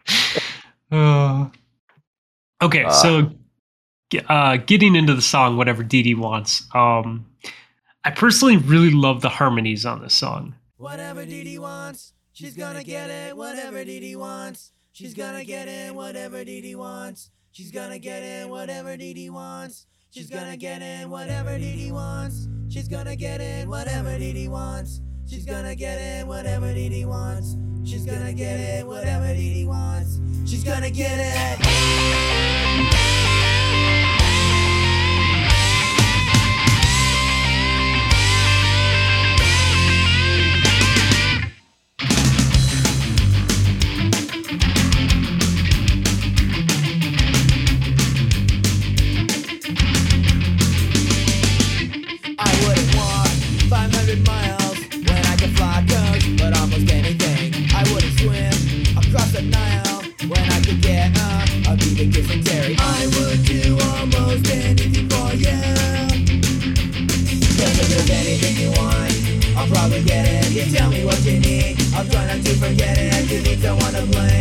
Blame. I'll say I said it, whatever Dee Dee wants, she's gonna get it. The song is really funny because like the chorus and then what like the verses like like don't line up, right? Like so the choruses are all always like like whatever Dee Dee wants, she's gonna get it. But then the verses are like, well, like I would do this, and then they provide an excuse, right? So like Yeah. like I wouldn't walk 500 miles when I can fly coach. Uh, but I would do almost anything. I wouldn't climb the highest mountain. I could get a blister, uh, but almost anything that Dee Dee wants, you know, like almost anything. I wouldn't throw coins into a fountain because I might need to make a phone call later. but like, I, like I've heard this song before. This is like one of the songs I really like from them. Um, it has that ska influence, you know. oh yeah, yeah, But I never knew. I never actually knew what the lyrics were. I was Yeah. just it was like, oh, like they're singing a song about how they really love this girl Dee Dee, and they would do anything she wants. Yeah. and it's not what the song's about. It's No, like the exact opposite. yeah. It's totally, it's totally like the chorus is totally like whatever you want, you're gonna get it. yeah, Uh, but she's not gonna get it. She's definitely not gonna get it. no, no, no. Yeah. no. Because if the, there's even like a line that's like, because if there's anything you want, I'll probably get it. Yeah, I'll probably get it. Just tell me what you need, and I'll try not to forget it. yeah. yeah, but then like all the verses are just like, but this one thing. Oh, Well, I mean, they're- they're throwing shade over at Homeboy. Talk about they won't walk 500 miles. yeah, right, right. Yeah, spin Oh, yeah. doctors. That was- say, no, Yeah. I, I will walk 500 miles. Like a flight coach. It's like, nah, man. Yeah, yeah, I, I I definitely enjoy the comedy of that. Um, and you definitely see like a transition to like in how these these are these are sounding versus like the stuff from the earlier '90s, right? Like it's really like I don't know. There's just there's a lot more sound to it. Um. Okay, so then let's see. So then we talk about the song "Falling in Love." Uh, this came off of the album "So Long" and "Thanks for All the Shoes."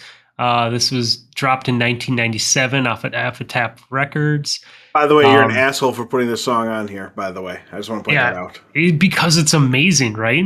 because it's two minutes longer than any other fucking song, and it's because there's two minutes of dead air. Yeah. So, so my Um, apologies. Uh, I really, really love this song.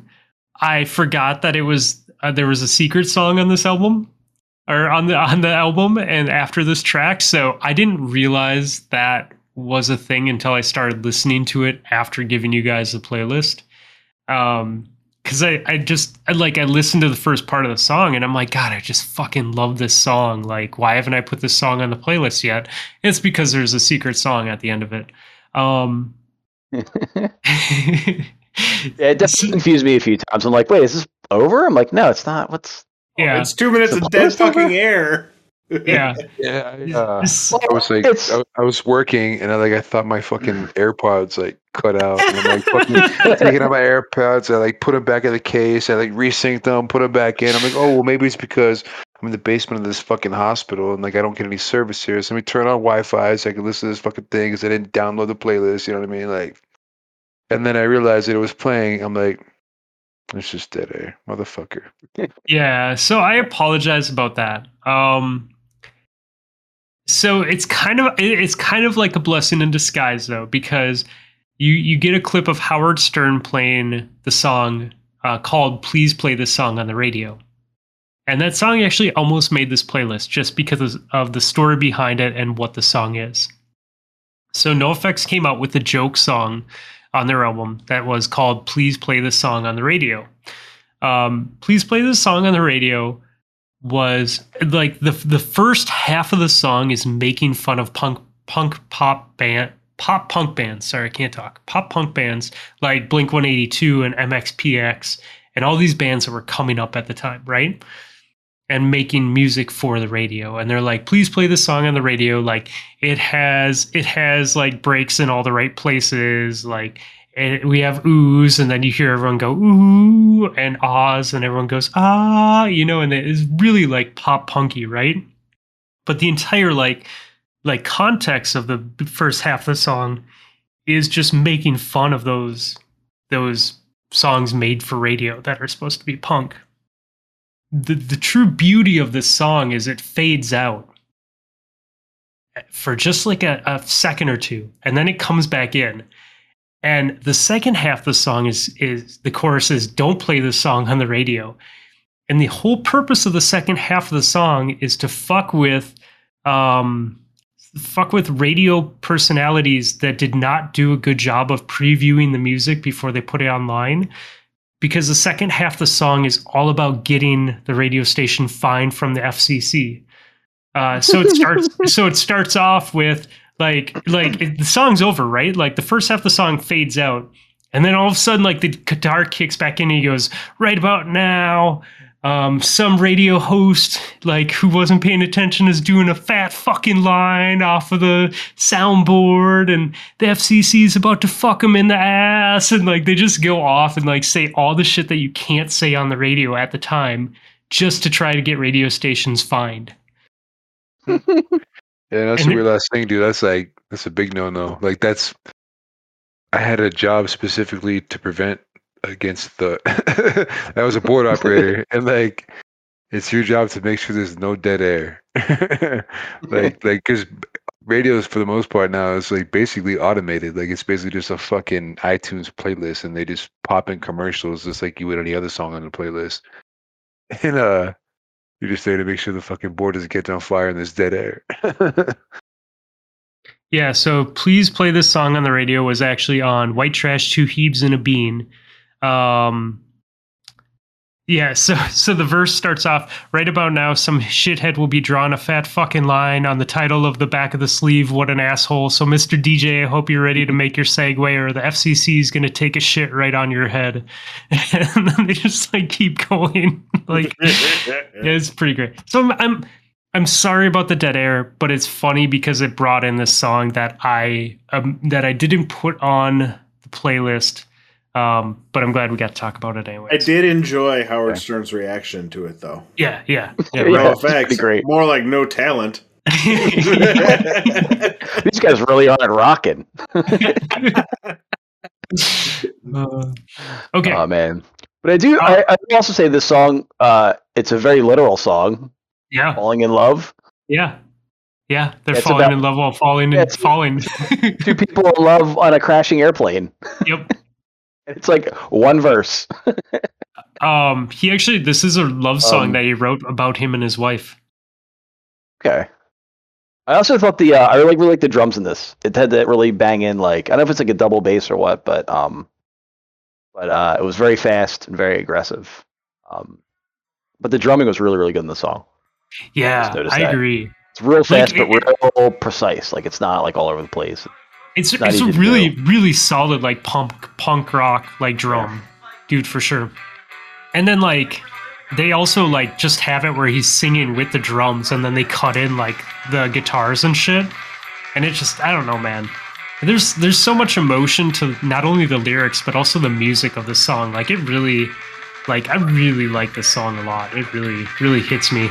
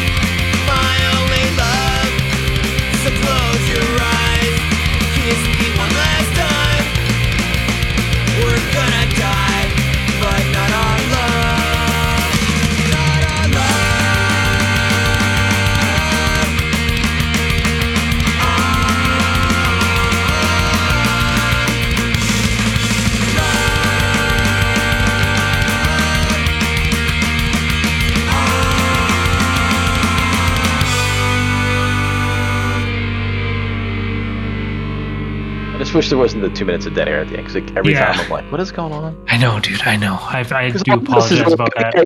No, that's okay because a lot of this I just like would throw on in the background while I'm working and stuff and kind of listen, Yeah. like half listen, half not listen. Yep. Um, this is a good one. Ah, okay. Um, so from there, we move into the 2000s. Uh, we have the album Pump Up the Valuum, uh, released in 2000 off of Ep- Epitaph Records. Um, this was their last release on Epitaph Records, actually. Um, and the first song that we have is What's the Matter with Parents Today?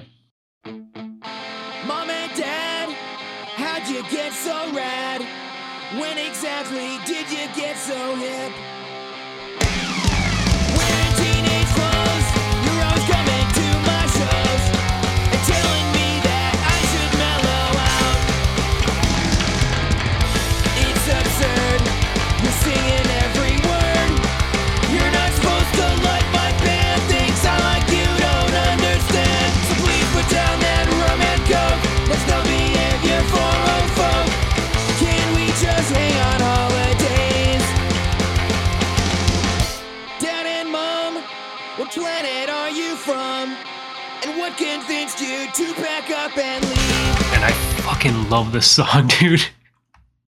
It's pretty funny. Uh, like, um, so Cliff, and, They have and I a- get. I'm sorry. what I can't ahead. tell in the song is are they the parents or are they the kids? Like, Well, like I you know, like, yeah, kind of I- because they're not, like because they're definitely not like kids when this came out. But I don't know if they had kids yet. I feel like Yeah, they're kind of I think what I he mean? did have kids because his kid is like, oh, maybe not because this released in 2000, and I think his kid's like 17 or 18 right now. So yeah, this would have been before his kid, I think. yeah. But maybe like, maybe some of the other band members did. Yeah. They're definitely like in their t- late twenties when this came out, so they're not like you know. They're not singing about their parents. I think maybe they're just singing about like themselves when they become parents, maybe something like that. That's the impression I got. They're kind of making fun of themselves, like they're too old for this stuff. Sort of. I don't know. I really feel like this song at this point in my life is talking about us. Hmm. Yeah, yeah. Comfortably whole not a parent. Feel okay with being lame, even. There's like a whole thing. It's like being a punk rock dad or something like that. What that's like nowadays. Like for, you know, or like all the like you know because punk rock's run around forever, and like now they're kind of old and and they're like parents and stuff. Or at least when they Right. made that, I think it was like a documentary or something made like a decade ago. It was like the first generation to like have a bunch of kids and like they're like in the suburbs, like mowing their lawn with like a wallet chain, you know, or whatever.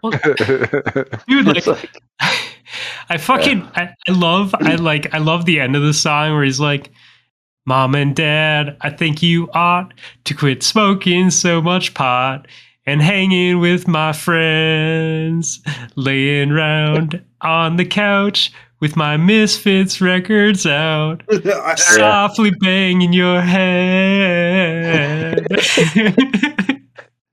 like it's so fucking rad, dude. Yeah. Mom and Dad, I think you ought to quit smoking so much pot and hanging with my friends.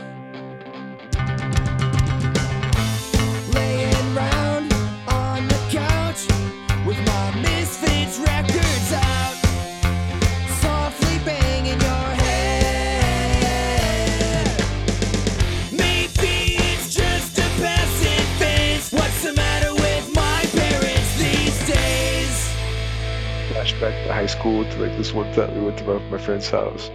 It's like a friend of a friend. yeah. You know, like like like when you're in high school, you know, like you go get high at whoever's house who doesn't have parents home. You know what I mean? Like, oh, hmm so and so's parents don't come home till later, so everybody's gonna smoke out over here, whatever. And so we went to homie's house. We pull up, and I walk in the living room.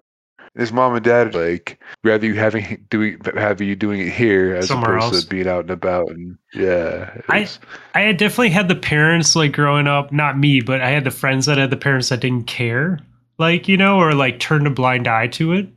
Um but like the first time I actually like sat down with someone's parents and smoked was when I was a freshman in college. Like I went back to Yeah. my my my roommate's hometown and like with some of his homies and we like we were going over to someone's house to pick him up and I had known this dude for a few months now. Like we'd all been in the dorms together, and like my roommate and I go to his house to like pick him up, and his parents are at the kitchen table. He's like, "Yo, you guys want to smoke?"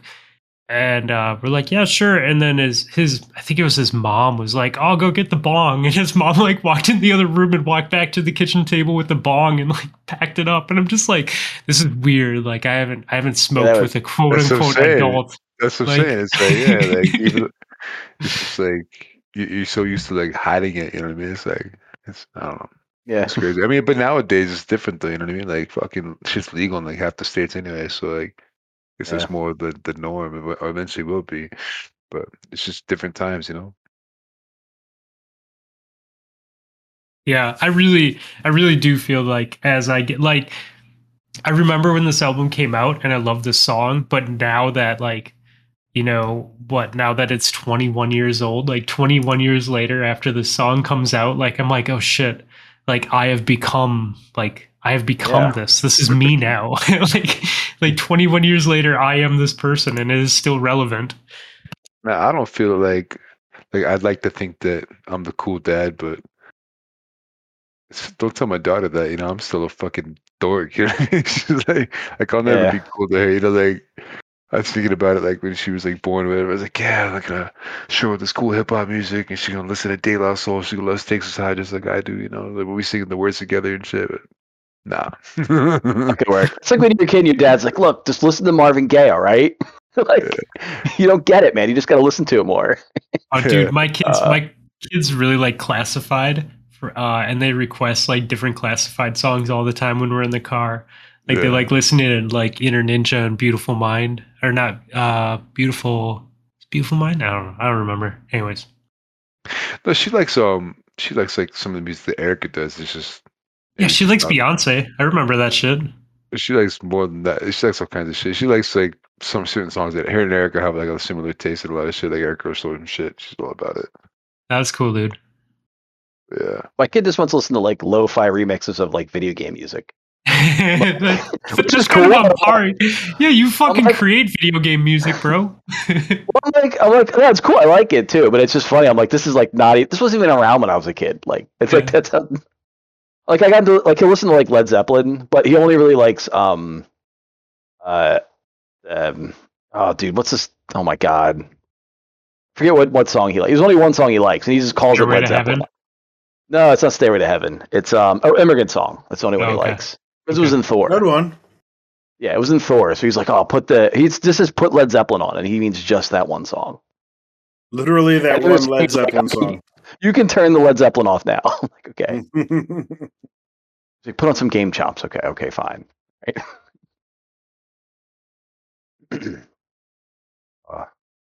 Um, well, Rob, even though you're not a parent, I still feel like this is uh this is you. yeah. Absolutely. It hits a little bit home hard, close to home. yeah, right, right. Okay, uh, and then the second song off of Pump Up the Valuum um that I grabbed was Dinosaurs Will Die.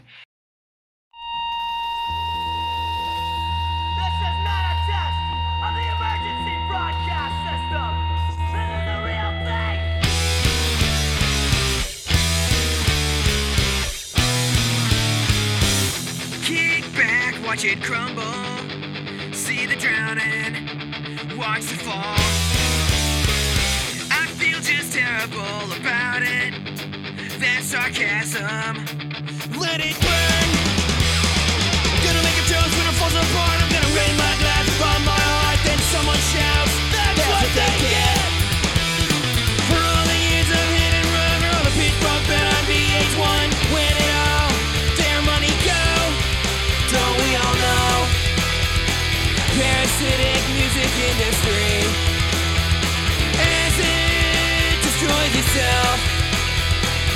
show them how it's supposed to be. Music written from devotion, not ambition, not for fame. Zero people are exploited. There are no tricks up our sleeve. We're gonna the and we're gonna kill the seven record deal. Make records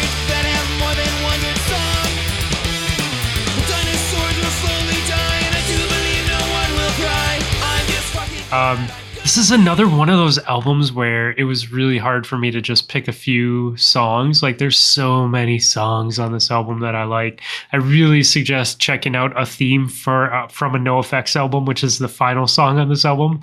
Um, it's just it's like a totally like an Irish jig about the different people that are on NoFX. Uh, I maybe should have included it because it's pretty hilarious, but I wanted to also like keep in mind like the length of the playlist.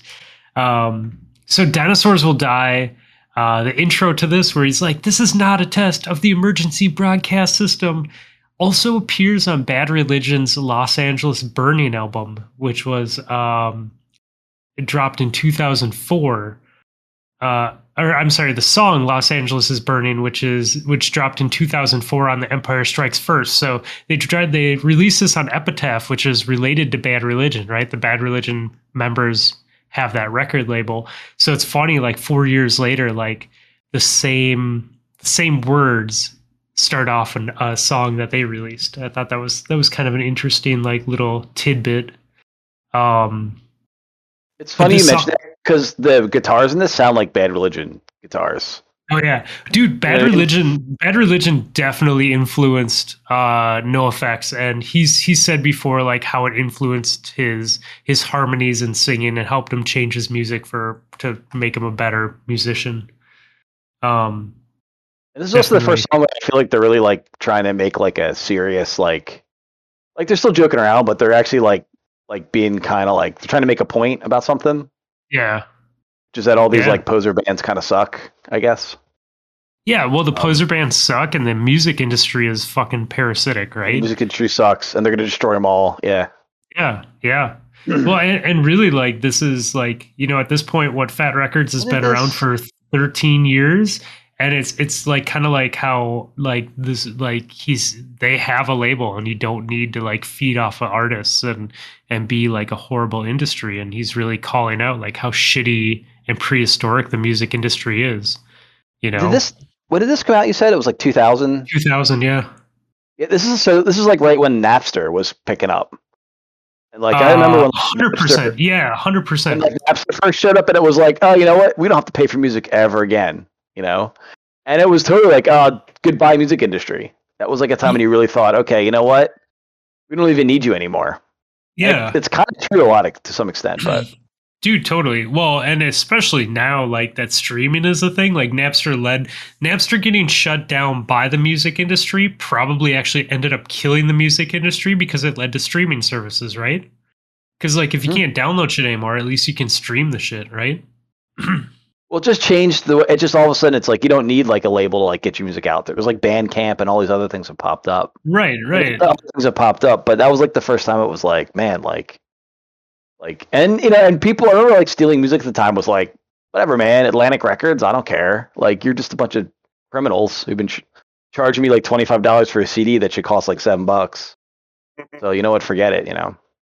Um, and a lot of artists, I think, weren't even that. Like, I mean, there were some who were clearly like pissed, but there were a lot who were like, "Oh, this is great!" Like, they really saw the potential in it.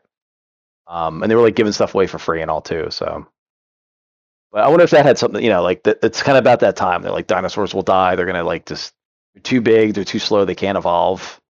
You know, the things are changing. Um, Yeah. No, it makes sense, man. It totally makes sense. I like I like the whole like we're gonna kill the seven record deal and make records that have more than just one good song. yeah, yeah. yeah. For all the piss broke bands on VH1. I love that like VH1. It's like you know, I always like VH1, but I, I get why you'd make fun of it. Um, where did all their money go? Don't we all know the parasitic music industry, right? yeah.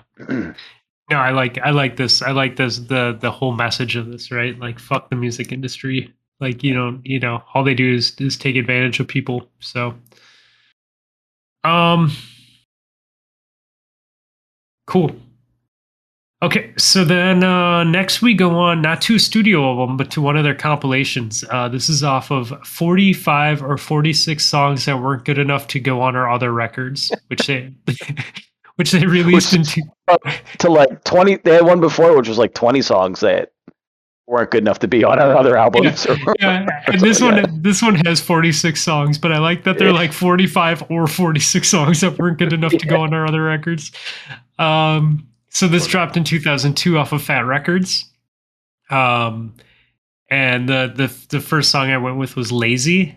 Um, I wish I could go so far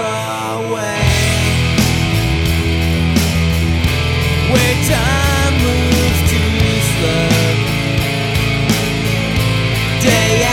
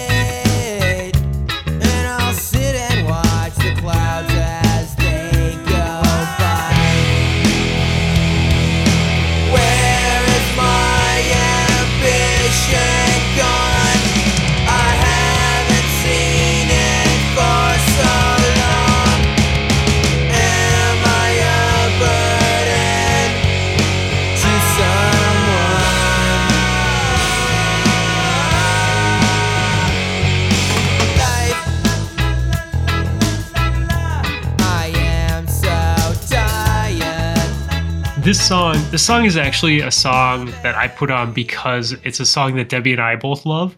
It's a lot different than a lot of the other NoFX songs.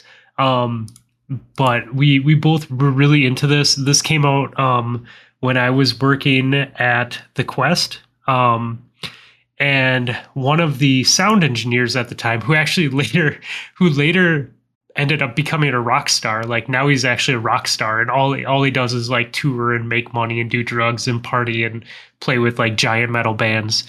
Um, at the time, you know, I was a bar back and he was a sound engineer, and so when I wasn't like stocking the bar, oh, when we were in the Ascot room, which was like a the, a littler room, it's actually like was a like a thousand person room, and in the center of it, it had the fountain from Purple Rain for from Prince's video because Prince used to own the club, so he put that fountain from Purple Rain right in the middle of the room, and the whole room was like garden Yes, themed. So yeah, it was like garden themed. It's a really chill room, but when I didn't have work to do, I'd just hang out with dude and we just, you know, have a good time, drink, whatever.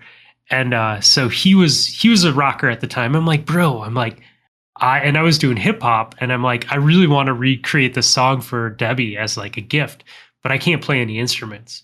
So like after work one night at like 2 a.m., we went over to his house in like South Minneapolis. So we probably got there at like three, and we started drinking, and he played all of the instruments for this track for me and bounced it to a Pro Tools file. So he like did the drums and recorded all the drums for me in one night and recorded the bass and recorded just recorded everything for me like after work and like and like I left his house at like six six or seven a.m. Like and, like we stayed till the sun come up recording shit, bounced it to Pro Tru- Pro Tools file for me. I brought it home, threw it onto my Pro Tools. I recorded the lyrics and then gave it to Debbie as like a song where I sang the lyrics for this. So I thought that was I had to I had to include it. I think it was a good pick. Yeah. It's, It's a nice change of pace too. The song. Yeah, change of pace. Yeah, exactly. And I can relate. It's got that right? Right? like like I just want that laziness, right?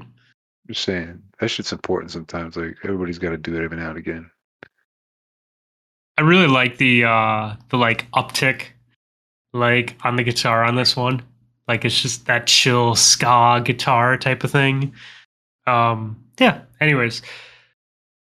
Uh and then also off this album, totally a guilty pleasure. Um I love the song way Wait, too on, much. hold on, hold on, hold on, hold on. Okay. A guilty pleasure. Yeah, it's an interesting choice of words. I I mean, it's it's not really a guilty pleasure, but like, like I probably like this song too much. Like I probably like this song way too much. I- Um, Probably This- don't want to see your Pornhub search history. this You song do is I assume. this this song is thirty seconds long, uh, and it's fantastic. And I'm just gonna play the whole thing for you. She got lips like stereo with the bass and treble down. She got taste like microwave burritos that explode. What I wouldn't give to see her pee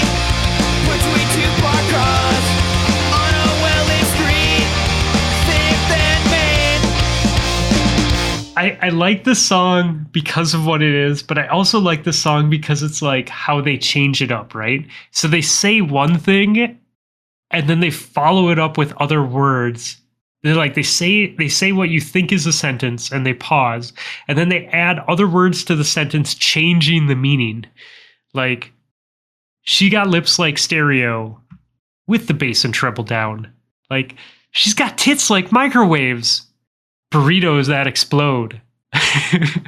like I love I love that dude. Like I love I love the way that they like they like say something you're like, "Wait, what?" And then they're like burritos that explode. uh yeah. What do you guys think when when this song came on? I thought that um maybe I understand why it wasn't one of the 45 and 46 songs that were good enough to make on, on their other records. it's funny Um, because it's true. It's not the only time in this playlist Stu talks about PP. oh, he's into all sorts of shit, dude. I mean, we don't kink shame in 2021. It's just No, he's been he's been very open about that. There's a lot of songs that they have that aren't on here that that he's very open about about his stuff. Um I they did NoFX did a compilation album called Short Music for Short People and it was all 30 second songs. like all the bands that were on it, like all the songs on the album were 30 seconds. And I almost wonder if this was one of the ones that they were going to put on short music for short people, but it didn't make the cut. But then they put it out anyways. Like, It's like, oh, we got Later on. 45 songs laying around. What do we do with these? yeah, Uh, yeah. Put them on an album together. Just be honest that they're not very good. uh, This one is kind of this fits into their like kind of silly and slightly offensive and in a goofy kind of way. oh, these kind of absolutely. Yeah, dude, totally. Uh, this the album cover for this this album too is like the four of them, and um, three of them have their backs turned. Uh, Fat Mike is like doing something weird with his hands, and Hefe is just peeing. Like Hefe is like looking over his shoulder peeing, and there's just like a big arc of pee like coming. Uh, it's it's kind of kind of a funny album cover, but they always have good album covers, so you know. I guess I should be. Not surprised. every album cover can have a farmer 69ing a sheep. Those the are album only cover- LPs. So it's one of the 45 and 46 album covers that weren't good enough to make it on the other record. uh, okay, so moving on, uh, we have um, some songs from the album from the War on Errorism album. Uh, this dropped in 2003 off of Fat Wreck Chords. The album cover is a picture of George W. Bush with clown makeup on and a sad face. Um, this is very much when they got political and they were very anti George Bush. Um, so this is first song is the separation of church and skate, uh, which is a play off of the separation of church and state. Uh, Oh, and okay. I know, right? And was also Chuck the song that was featured on Tony Hawk's Underground. Motherfucker. Mm-hmm. hmm Uh, Honestly, I've been listening to this song or this album for like five days straight, and I seriously thought it was State the entire time until just right now. yeah, totally skate. Um, I see that now. Hey, kids, Hey, Dad. what do you want to do today? We don't know. Do you want to go to the matinee? No. Do you want to go to the amusement park? No. Do you want to go to the punk rock show? Yeah, let's go to the punk rock show.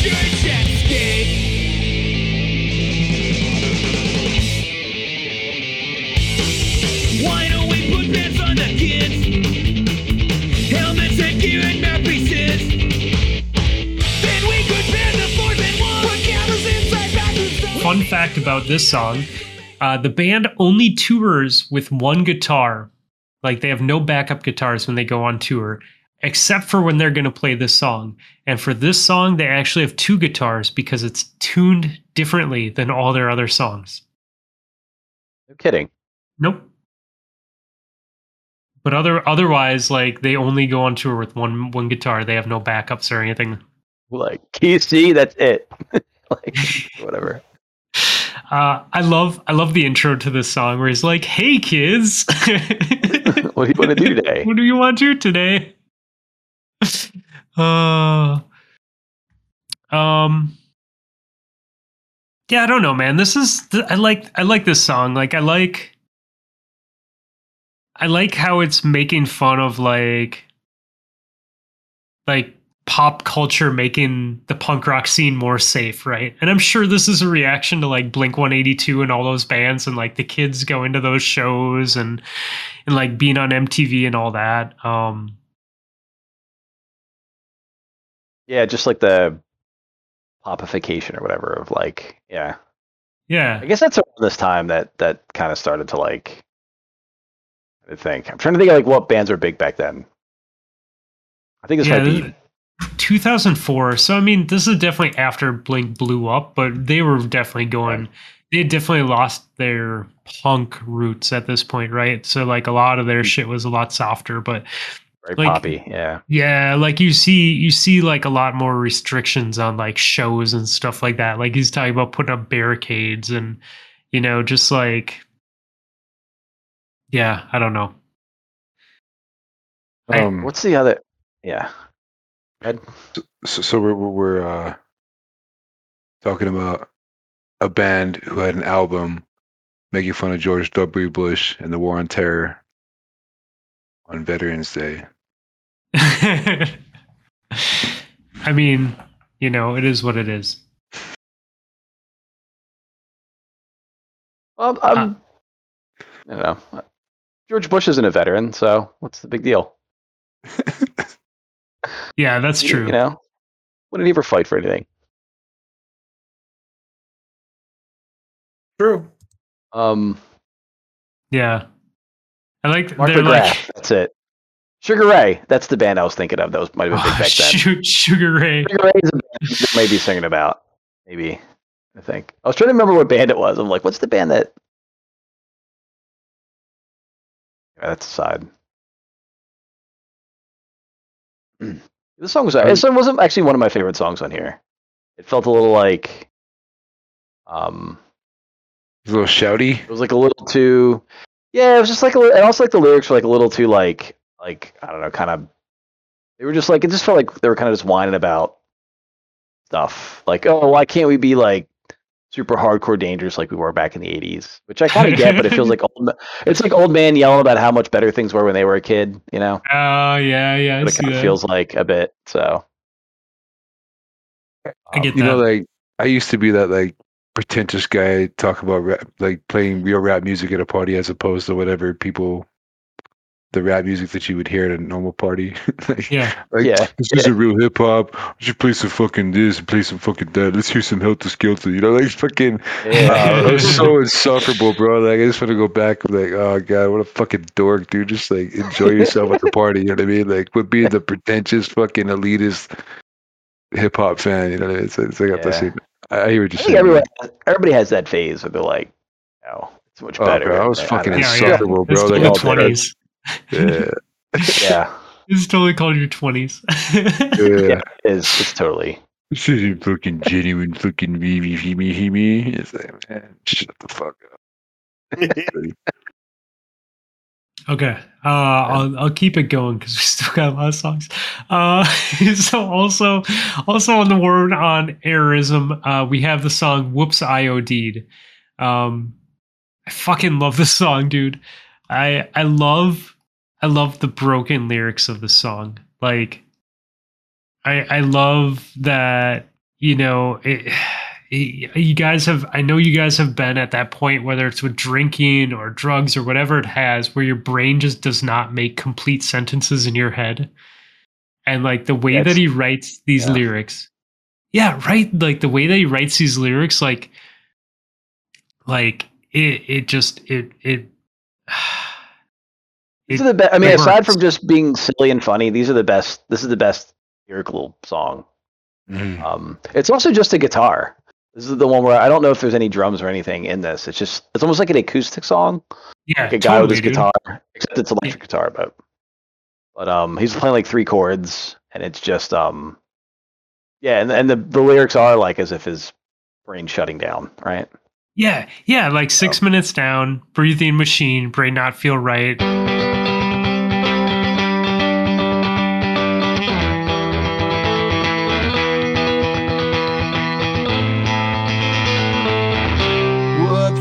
Whoops, Shortness of breath. Call ambulance. Tell my Wi Fi. Error in judge. Man cut my life. No second chance. No guiding light. I never meant to cause you pain. I never thought I'd be the one who took the fall. I got lost in the moment. Assholes like to test the limit. Six minutes down. Machine. Brain not feel right. The look on you is killing me. Drowning in shame. But don't feel bad. Cause I never feared consequences. Hate regrets more than apologies.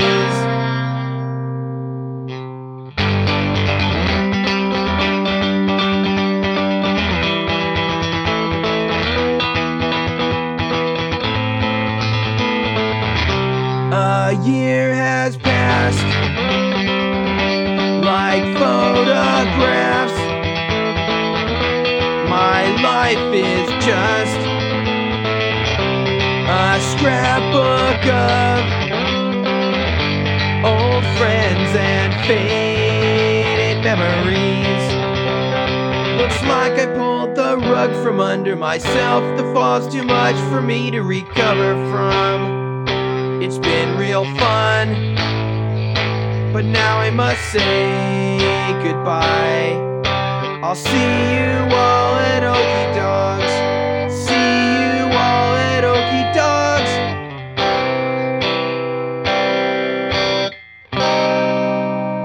music film. This is one of my favorite songs of all of them that you picked. It really has like, it, it, like a lot of them are kind of silly and stuff, but this one actually has a fair amount of depth. It feels like, Oh, just being absolutely. like uh, just being like silly or offensive or whatever, you know. Yeah, absolutely. I I really like this song.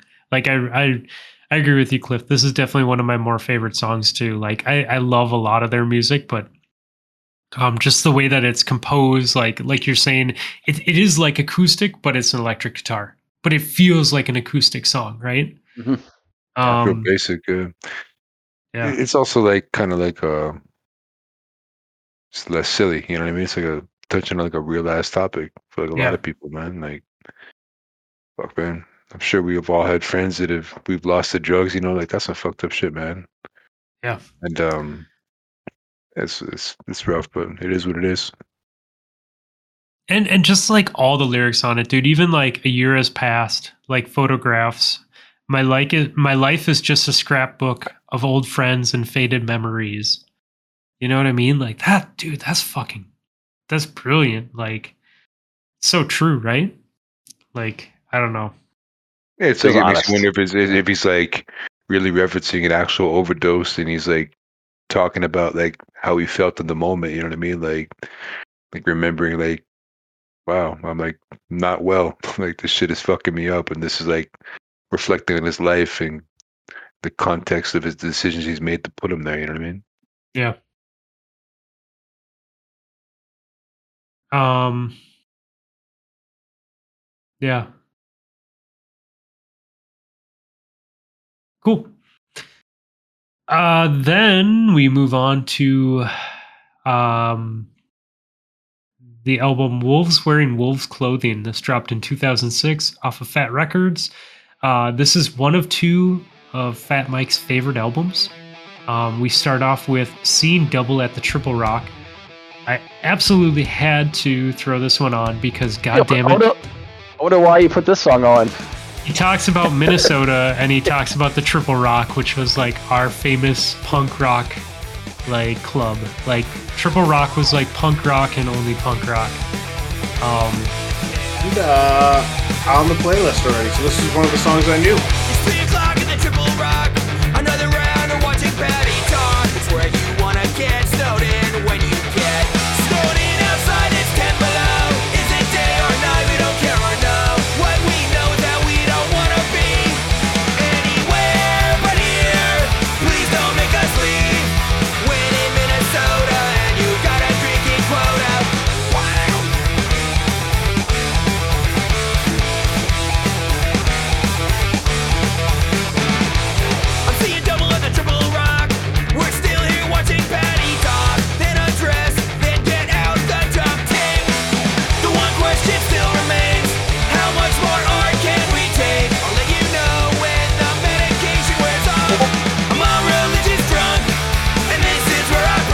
It's it's funny. So Triple Rock was really big when I was working at the Quest.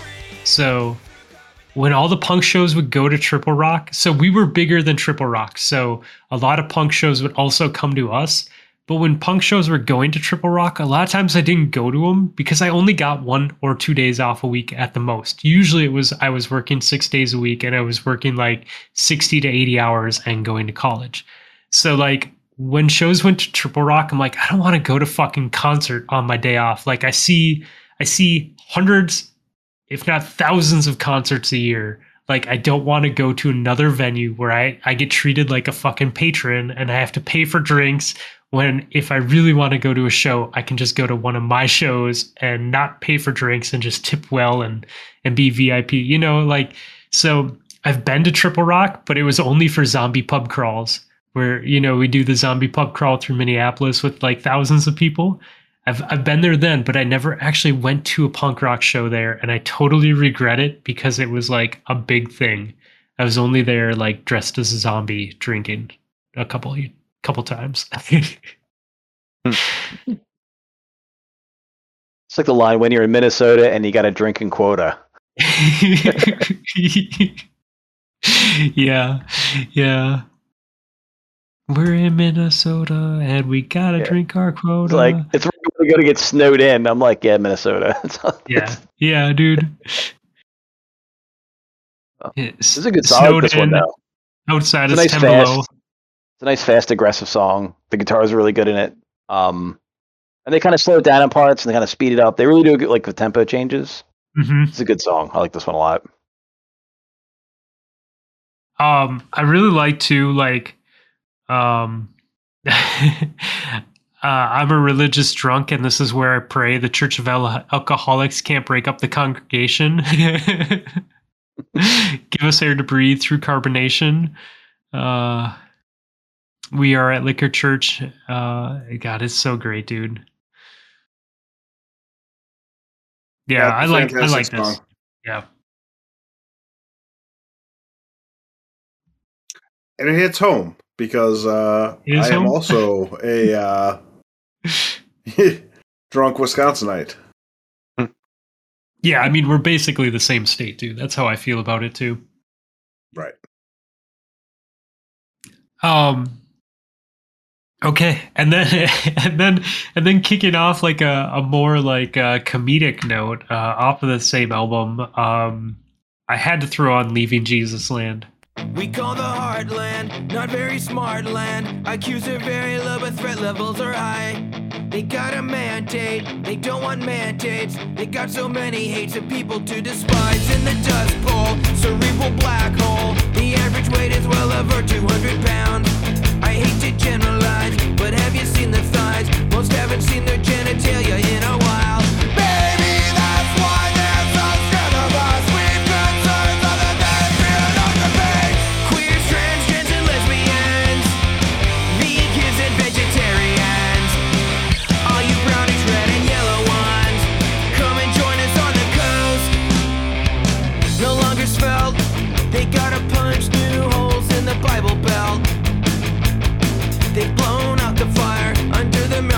The red blood of America is starting to clot. No compromise, no sight through others' eyes. They're just fly spreading pieces of shit. You gotta emigrate, stop living in hate. What makes this country great is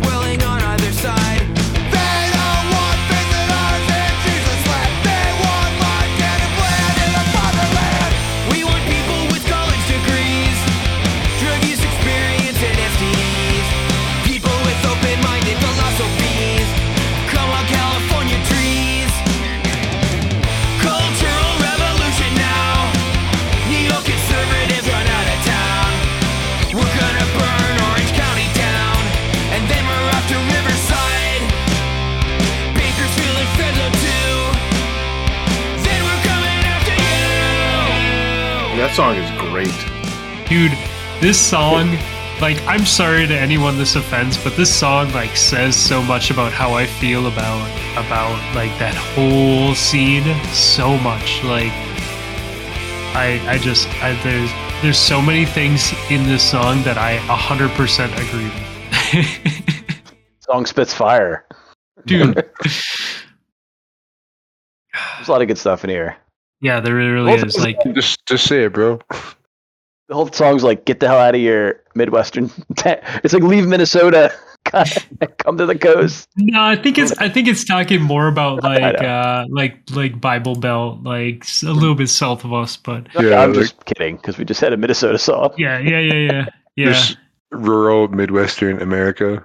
Yeah, exactly, dude. Like super Yeah. conservative, super conservative, like hate on people. Wow. Yeah, I know. I'm sorry. Super conservative, like hate on people, like hate people that are different than you, like get into people's business that you that don't affect you at all, that you have no fucking business being in. Like, This is the line.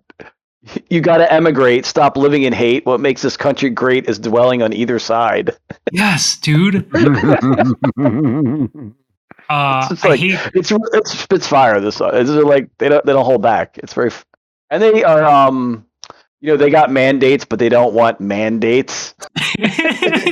That was a great line too. they got so many hates and people to despise. Uh, I hate to generalize, but have you seen their thighs? Most haven't seen their genitalia in a while. Yeah, they're just yeah, they don't hold back. Oh, People dude. with college degrees, drug use experience, and STDs. Yeah. you know? Yes, people with That's a one. open-minded philosophies come, come come hug California trees. yeah. Yeah, It's golden. it is. It really, it really is. Like it's just, it's it's so great.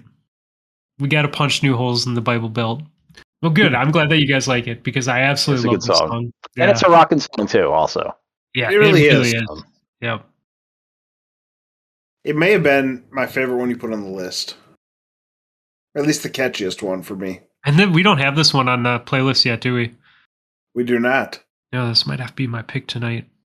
I was gonna say, word of the street is is a fucking play uh, playlist we can add to later. Yeah, yeah, yeah. I like uh I like I like the the line too where they're like art students and thespians excluding country all the musicians. uh, uh, uh so okay, so then we jump to 2009 uh the album Coaster. I was this this album's hit or miss for me. Um the song was We Call It America. Oh, this is this is the Whoa. that that uh Creeping Out on Sara was on, Rob. Ah. I really like I really like Creeping Out on Sara. Yeah, that, that's also on the playlist.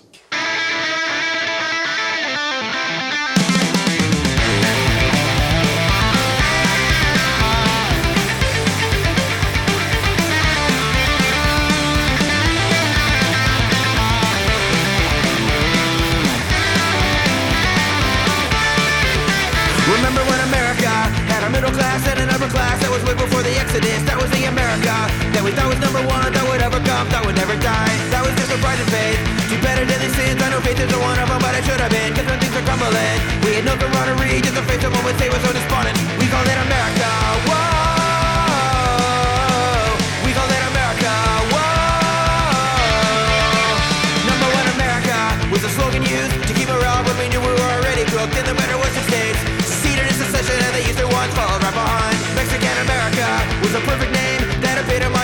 Significance, authority, and influence. We had turned it all around, went from number one straight to number two. We called it America. Whoa. We called it America. Whoa. this was the um, the other one. I was like, oh, this sounds like a lot like Bad Religion. Um, yeah, I think that's a really good show. Uh, so this is featuring um, Bill Stevenson from Rise Against. Dude, I love Rise Against too. For to explain why I like this song as well. It's a real tight song. Guitar is Yeah. nice in it too. Um, Yeah, yeah. It's really fast. Like I enjoy that about it too. Yeah. Like even for a pretty fast band, it's really fast. Yeah, and it it really is kind of like it's funny like I followed Jesus Land up with this because it's kind of the same like feel as Jesus Land. well, it's, a, it's another like as you yeah, as you point out, they're kind of getting the more political stuff. This is all about how like there's just you know opportunities gone, the middle class is gone. Um, and we had to turn it all around. We went from number one straight to number two. Yep. Yeah. um, national bankruptcy, circumcised society, USA dined and ditched. Fox reports, poor is the new rich. Just like I don't know, they really are. And I, I said the bad religion aspect of it is because they're always like political. You know what I mean about everything. yeah. Yeah. Um, totally. So it Dude. kind of Call feels it like they're kind of America. like Whoa. Yeah. Every time it it's a good me. one though. Yeah, uh, dude. Yeah, I like the chorus on this too, Rob. Totally. Um. Okay, and then uh, we jump from 2019 to 2012. Uh, the album is self-entitled, uh, released on Fat Records. Uh, this is the second album that Fat Mike calls his favorite. So um, they released this on 9/11, 2012. So 11 years after 9/11. Uh, and so it's only appropriate to start off with the song 72 Hookers. That song is absurd, and I love it. Um, I really love how this song starts off with just like some really fucking great guitar.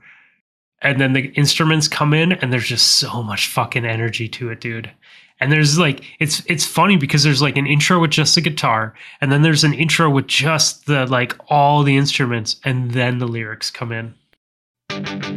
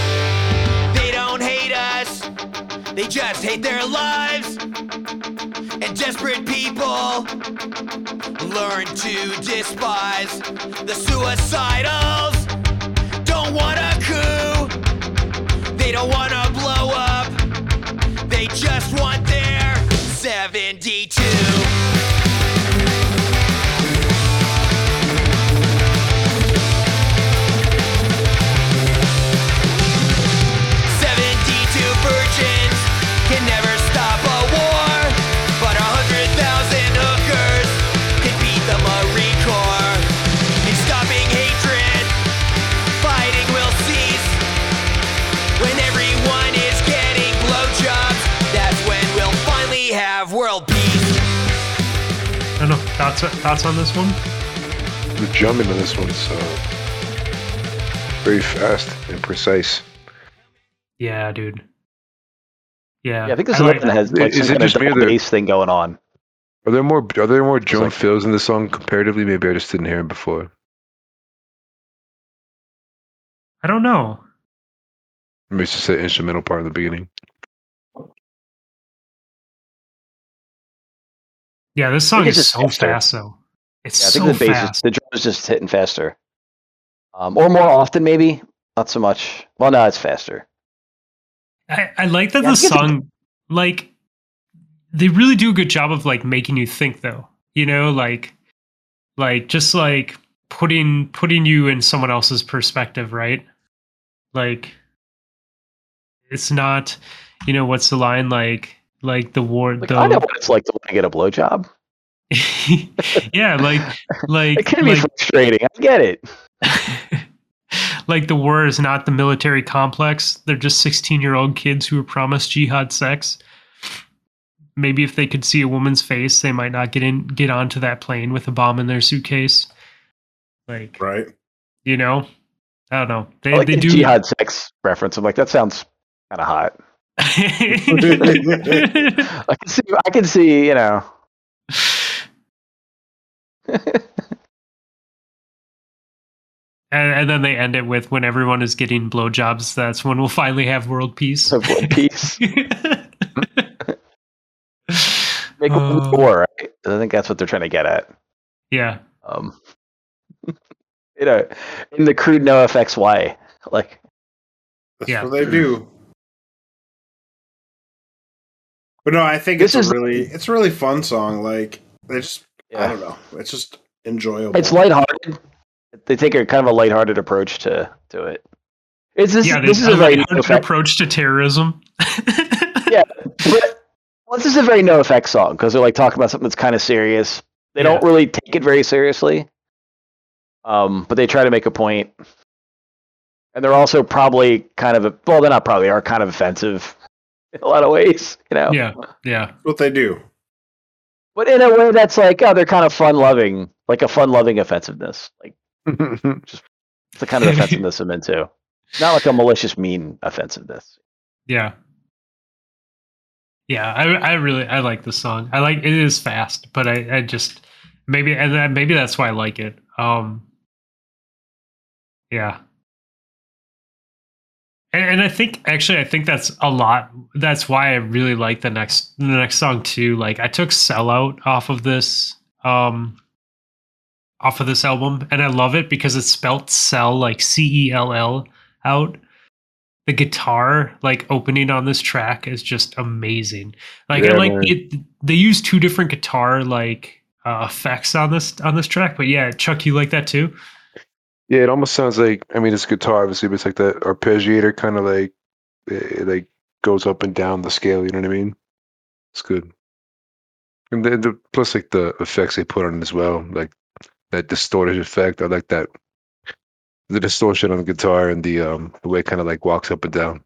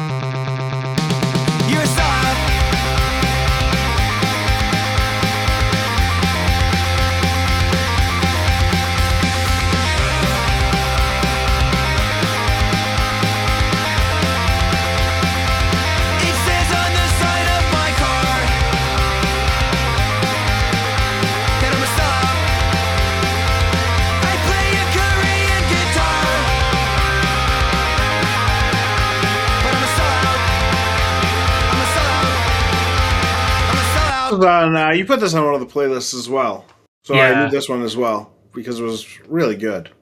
this is this is definitely like one of my probably one of my top five if not one of my top three NoFX songs that i like. It might it might even be my favorite NoFX song right now.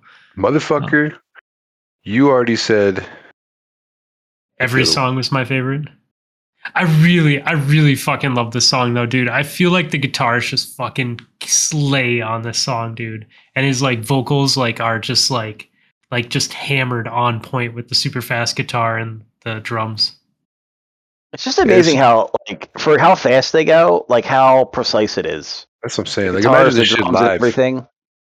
Yeah, like I'm Like- sure like like playing live as fuck, all loud as shit, just all all obnoxious and fucking punch you in the face. Oh and yeah, everything. like cranked up to ten. Yeah. Yeah. Yeah. Yeah. There's like there's like two like there's you know there's like the main guitar that you hear like when this starts off and that Mhm. plays through most of it. But then there's like another guitar part that also comes in like with a different effect and that that is equally rad. And like it's it in a, much it's in a lower register too. It's like that's the one that almost sounds like a synthesized version. Yeah, exactly. Like I was I was Like trying to figure out how to a like sample. I I, I think it, it's got to be man. I was trying to figure out how to explain it, Chuck. It's like it's like a static electric like Yeah, synth type of That's, thing. Yeah, that's synthesized. That is not an actual guitar. The timing is too precise. Okay. Yeah, like Yeah. he says like you're a sellout. Yeah. Yeah. Yeah.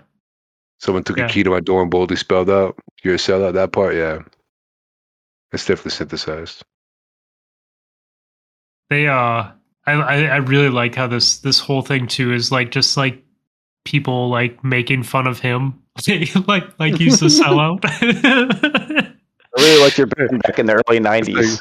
It's it, it says so on the side of my guitar. It's like, yeah, I'm a sellout. It says so. I mean, if it's on my it's on the side of my car, I'm clearly a sellout. It says it right there. But I play a Korean guitar. I don't know like, what that has to do with anything. yeah. It's just so man. everything they do, like on this stretch, is so fast and like Yeah. so Yeah. tight on the lyrics as well. but you can understand them. Yeah, like that's absolutely. that's the other thing. Like like it's super fucking fast and crazy and there's so much energy, but like it's like some of the good hip hop that we've we've talked about where like you can actually understand every word. Like you you can follow along, like even though it's super fast, which you don't get that a lot. Like a lot of that shit gets muffled in, in a lot of bands. Um yeah, and they they like I said, they they call themselves a hardcore punk band, and here we are in 2012. You know, first album released in '83. What is that? Almost almost 30 years later, and they're still like fucking just ripping tracks. Yeah. And they're like kind of consistent, like throughout all these songs. Like, like they're like their musical like skills and writing. Is, there's a certain consistency to it. Like I don't know how to explain it. Like, like this song could have been written in like the early '90s for them. It feels like you know. Mhm. Um, like they probably had phases of this or that. You could tell they had like some more reggae stuff in the past and all, or like um some ska stuff. And this is more hardcore, I think, recently. But Yeah, but like there isn't like there isn't like a period where they just kind of get like I don't know, they just get kind of lame or they do like they don't like they don't like try to evolve. They don't play any grunge music, you know, like no, They're they're not- one of those weird bands where I feel like all their albums to get better.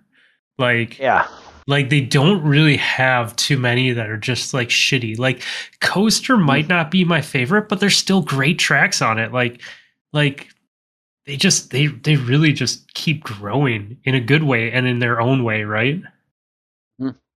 But they're not like they're not like being they're not you, they're not like swayed by I it feels like the um like what's going on in the world or something. Like uh, like like yeah. look at like Metallica, right? Like Metallica, like you can tell like a Metallica album from the '80s and Yeah. a Metallica album from the '90s and a Metallica album from the 2000s are yeah not. like when i cut my hair That's the, that's the 90s ver- version of Metallica, you know, or like Aerosmith or a lot of other bands that have been around for so long. yeah They're like, oh, that's this phase or that's that phase or this. They kind of don't really have phases necessarily. I don't know, which I kind of appreciate. Like it's hard to put out this much music and um be so con- like kind of consistent with it. I guess. Yeah. Um. Anyway. Um, cool. Yeah, I'm glad that you guys like this one because this is definitely I love this song. Uh, so then we jump to 2016. Uh, this is actually the biggest gap between studio albums for NoFX. Uh, they dropped um, First Ditch Effort, which uh, was four years after Self Entitled that we just talked about. So that was the biggest gap to date that they've ever done between studio albums. Um, and we're we're gonna talk about California Drought. This is another one of those albums, dude, where there's so many good songs on it. like so many good songs and just like different different styles, you know, like um that Sid and Nancy song I was talking about is actually on this this one where they talk about the whole Sid Vicious and Nancy thing. Um but uh I thought California Drought was was appropriate. Um and it's it's kind of like Fat Mike talking about about being sober Yeah. or going sober. I once heard a song about it never rains in Southern California. I once saw a band play at the farm sober, I hadn't had a drink. Like cleaning gums or hugging bums or doing something that you know's good for you.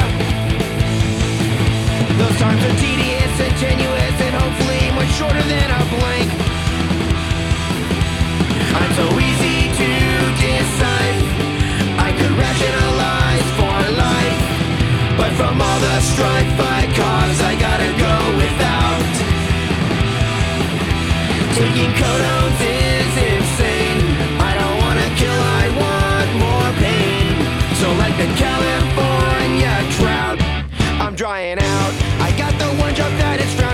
you're not a user. The bands that are all sober are the ones playing the warped and county fairs.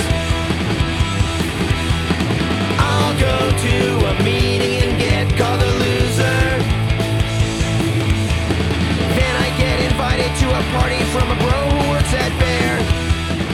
He has another song on here called on this album called Oxymoronic. Um, he got a, and I think it was around this time that he got addicted to, um, like like uh um uh what's the what's the fucking pills? What's the general term for the pills? I mean, I know I'm talking about oxy, Opioids? yeah, opioids. Thank you, thank you. Yeah. Yeah, so he got he got addicted to pills, and then um he went to see someone to get off, and they they give there's like another pill that you can take to like help you get. And I forgot to write it down, but it to help you get. Uh, it wasn't methadone. I think it started with a C. Now, there's something else. Yeah, there's something else you can take that's like a really mild. It's like a really mild opioid that um like you don't get high from it, but like it staves off your like symptoms. yeah, and it like started with a literal s- symptoms. Yeah. Yeah, it started with a Forget the C or of it. something, and uh, he he actually he actually got addicted to that then instead. Like Yeah. so he, he like used that and then found out that he just got addicted to that and then so he checked into um he checked into uh into rehab and i i think that's kind of where why we see this this whole like you know song and where it's at It's a really good song. Like it's just really catchy. yeah yeah California drought, I gotta dry out. uh he has a line like i go to alcoholics meeting and get booed and called a loser then i get invited to a party with a bro who works at bayer. Like like talking about going back to pills. Uh yeah. Yeah anyways you guys like this one though?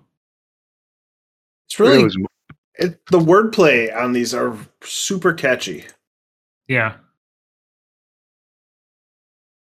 Like that's uh the thing that I think I like the most about it is they just uh it's just enjoyable to listen to. I think I think too it helps that like they don't like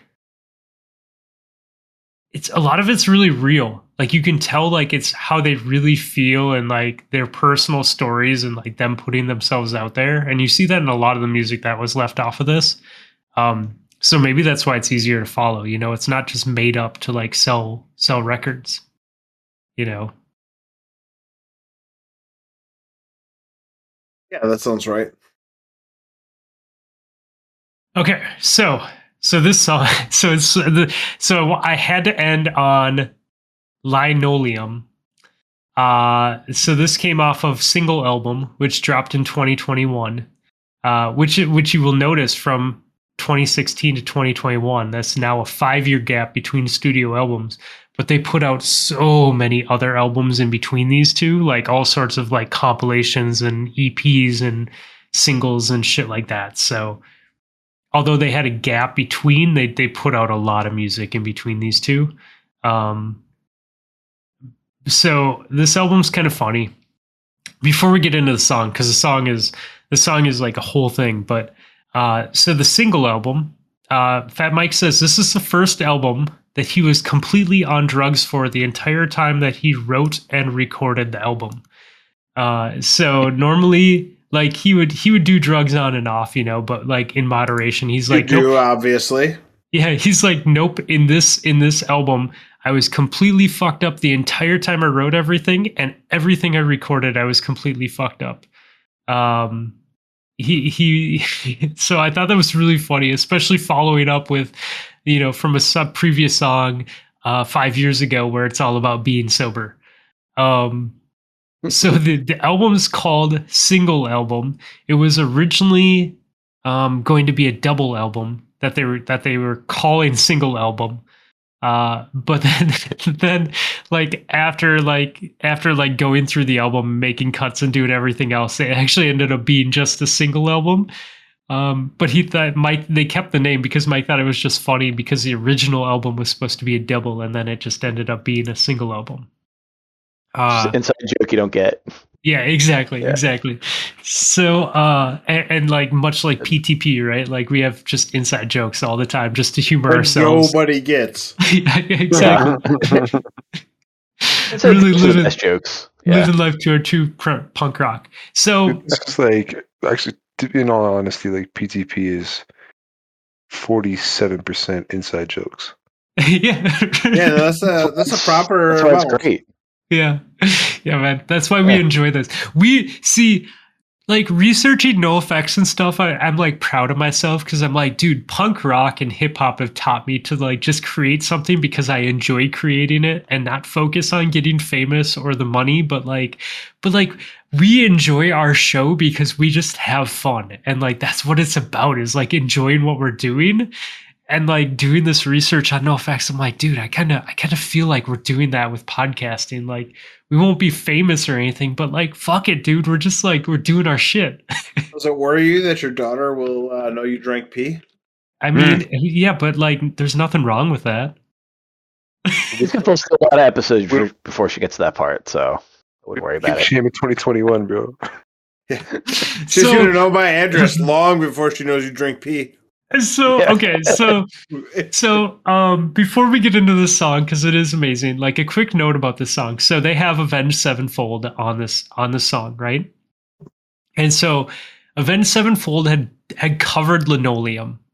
And so fat mike reached out to them and he's like listen you're like you're probably the most famous people in the world that have ever covered our song.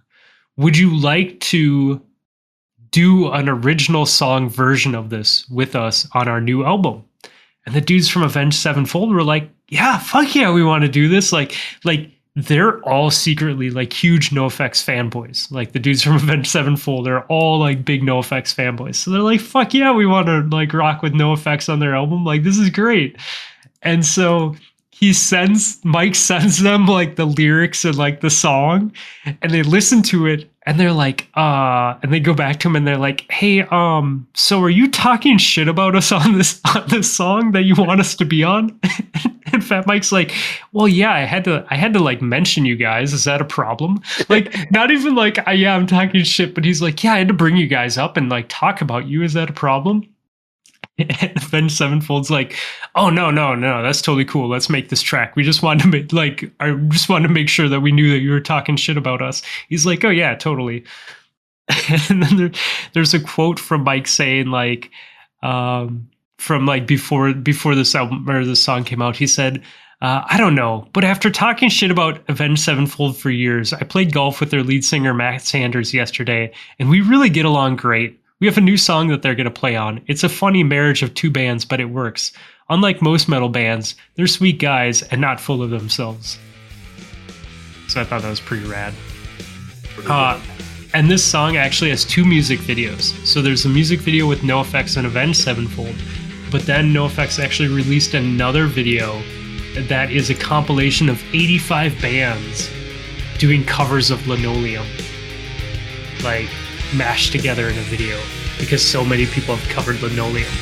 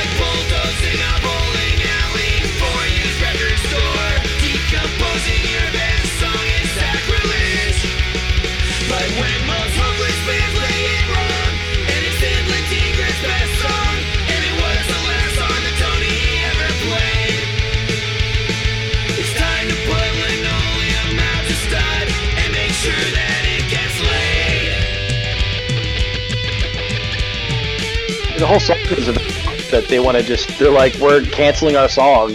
Yeah, yeah. They're like, like li- no more linoleum. We're this is a song that's not how we're not going to play linoleum anymore, which is Uh, ridiculous. it, really is. ridiculous. it's like the most NoFX thing to do, right? Yeah, and they even admit it. They're like, I mean, it's not the smartest thing to do. Um, And then they trash their song. That's the best part. He's like, it's not even a good song. It's like, it's. I never wrote a chorus. It's just a verse and a bridge. It's like bulldozing a bowling alley or a used record store. uh, decomposing your best song is sacrilege. Oh, yeah. man. No, I, I really, I really like like just everything about this song too. Like, like this song, like coming in, like the way he says the first lyrics are totally the exact same way Linoleum starts. But he's like, intellectual property never meant anything to me, so I'm not crazy. like, which is like exactly how Linoleum starts out, but like with different, like he's like, uh, what does he say? property never meant anything to me or something along those lines so i'm not crazy Yeah, sounds right. yeah some along those lines um yeah i dude i love so when this first came out uh agent h who's a big fan of of NoFX like messaged me he's like dude he's like have you heard this he's like i don't even know how i feel about this he's like i liked linoleum so much Well, you can't listen to it anymore. Never again. Uh, Now, especially now that it's been on this, you know, even on this podcast, you can't listen to the podcast again because it's going to be on it. yeah So I hope you've been paying attention if anyone's listening. Um the first part of the song is amazing right? Like the first part of the song is great because they're just talking about like like fucking up their old song on purpose and like pimping it out and all that stuff. But my favorite part of this whole song is is when he starts talking about his daughter. Like i love the part where he like starts talking about his daughter. And he's like that's me on the street. I'm walking with my kid when she tells me that she knows everything i did just because she just finished our book and he's like wait what what what the fuck? What the hell? Why did she tell me this? she knows that i do drugs. She knows that i'm a kink. But what keeps me up at night is that her and her friends know that i drink pee. Yeah.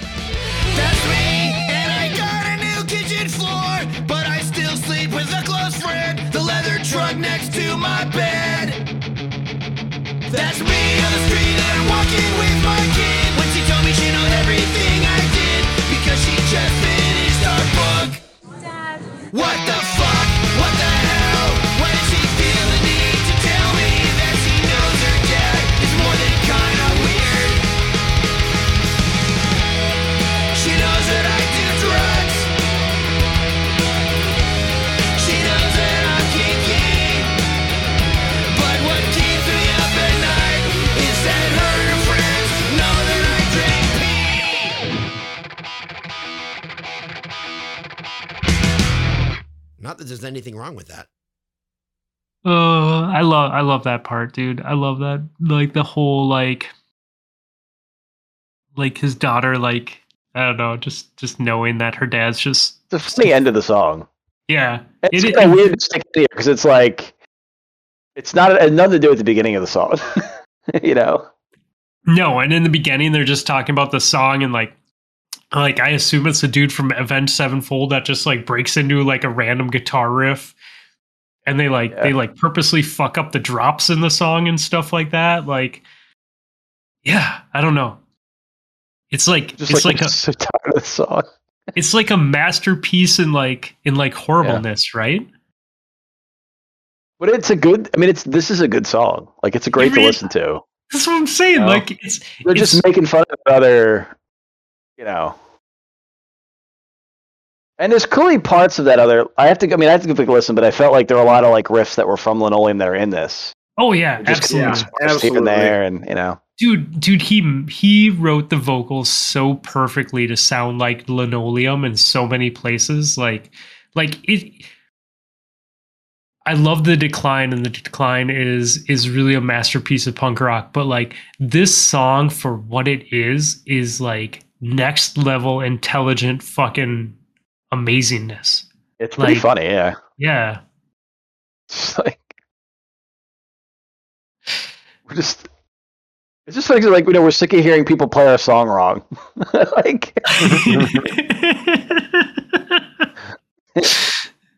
uh yeah like and it wasn't a good song to begin with. Like that it's I don't know. There's just something um it feels like they're you know because they spend a lot of time like pissing people off and making fun of people and stuff and now they're kind of like they're like uh they're kind of making fun of themselves but in a way Yeah. they're just like you know what uh, the fans who love us the most we're gonna piss you off by talking about how this thing that you love really sucks Mm-hmm. it's yeah and it's us you know yeah i find that to be it's like a um it feels very NoFX Oh yeah, yeah, yeah. Um. All right, boys. Well, I appreciate you guys fucking doing this NoFX journey with me. I'm I'm happy that no one hated it.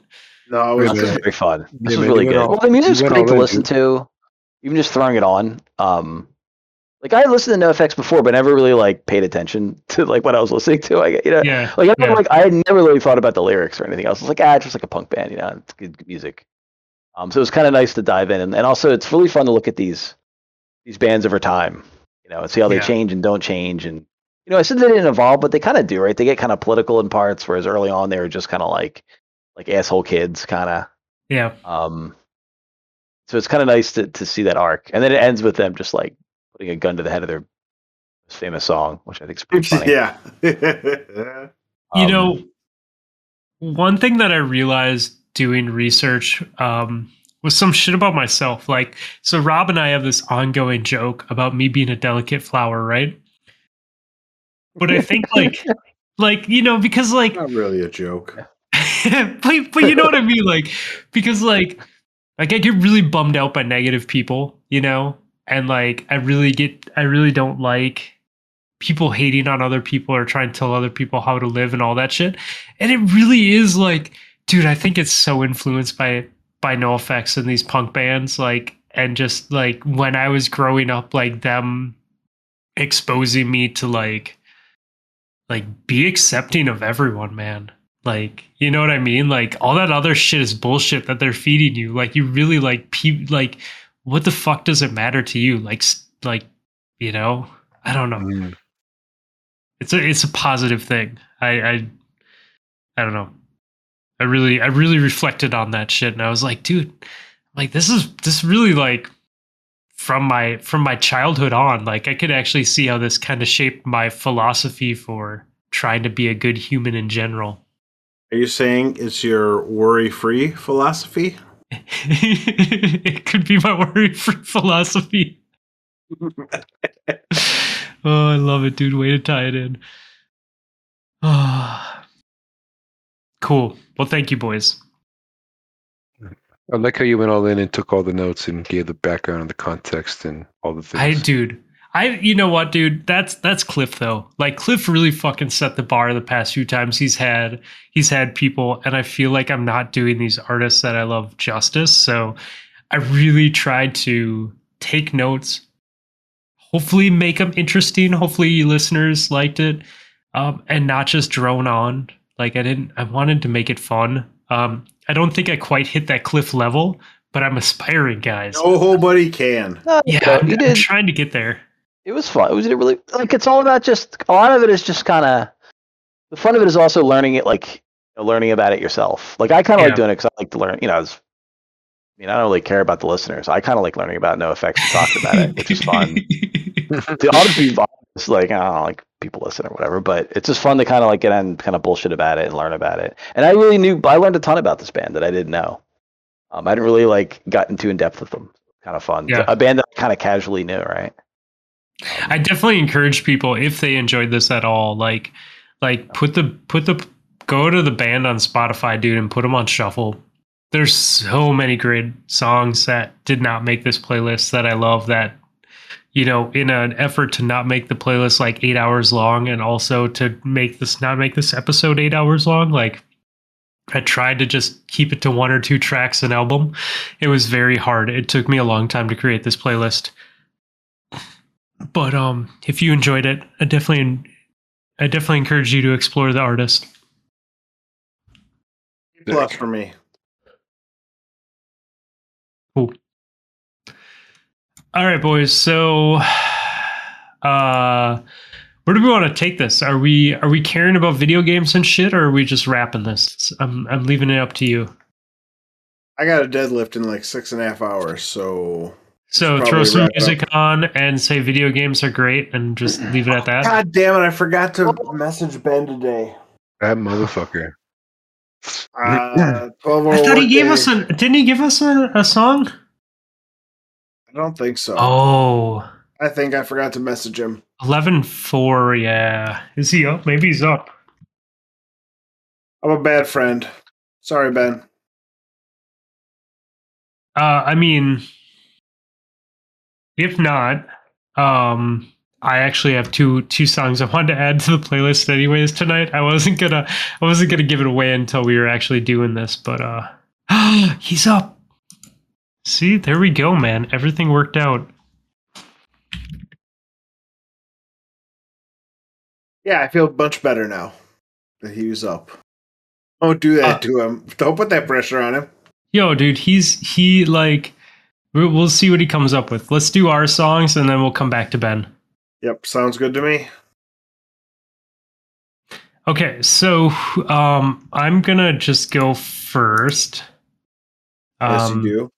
Because uh, as I never do, but we're doing it today. Okay, so Fat Mike talking about how he listened to POS. Um, I had to put a POS song on the playlist tonight just because I started listening to POS when I went to go pick up my food for dinner tonight.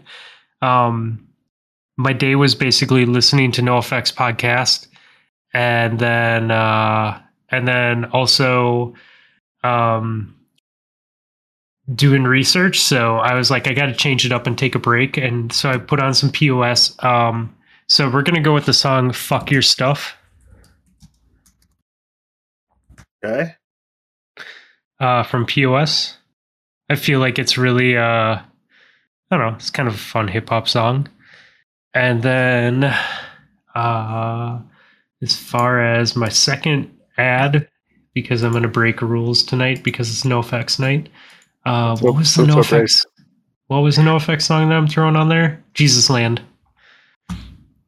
Right? Yeah, probably. Thank you.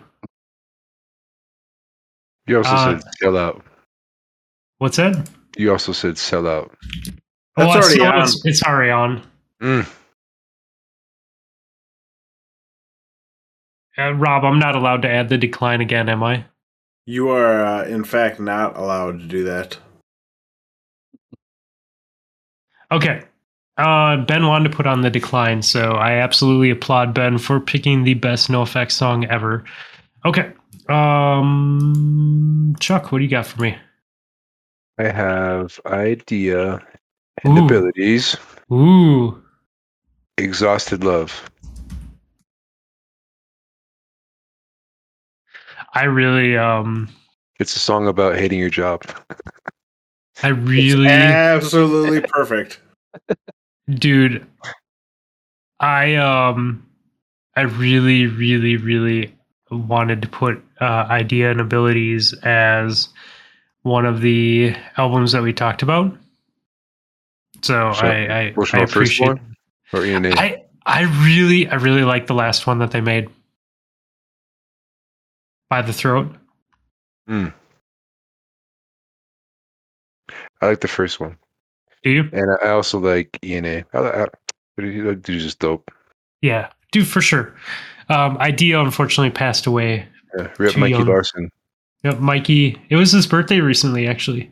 hmm Um, Also, speaking of uh, Mikey Larsen, but uh, Aesop Rock and Blockhead's new album, Garbology, just dropped like an hour ago. yeah, I was gonna say it, it should it that? should be dropping like within like the few minutes, right? Because it drops today. I'm excited for that. It's already out, yeah. Sweet dude, that's gonna be that's gonna be playing through my headphones tomorrow. Um. Okay, Ben is dropping us uh, "L.A. Girl" by the Distillers. Good, good punk band. I like it.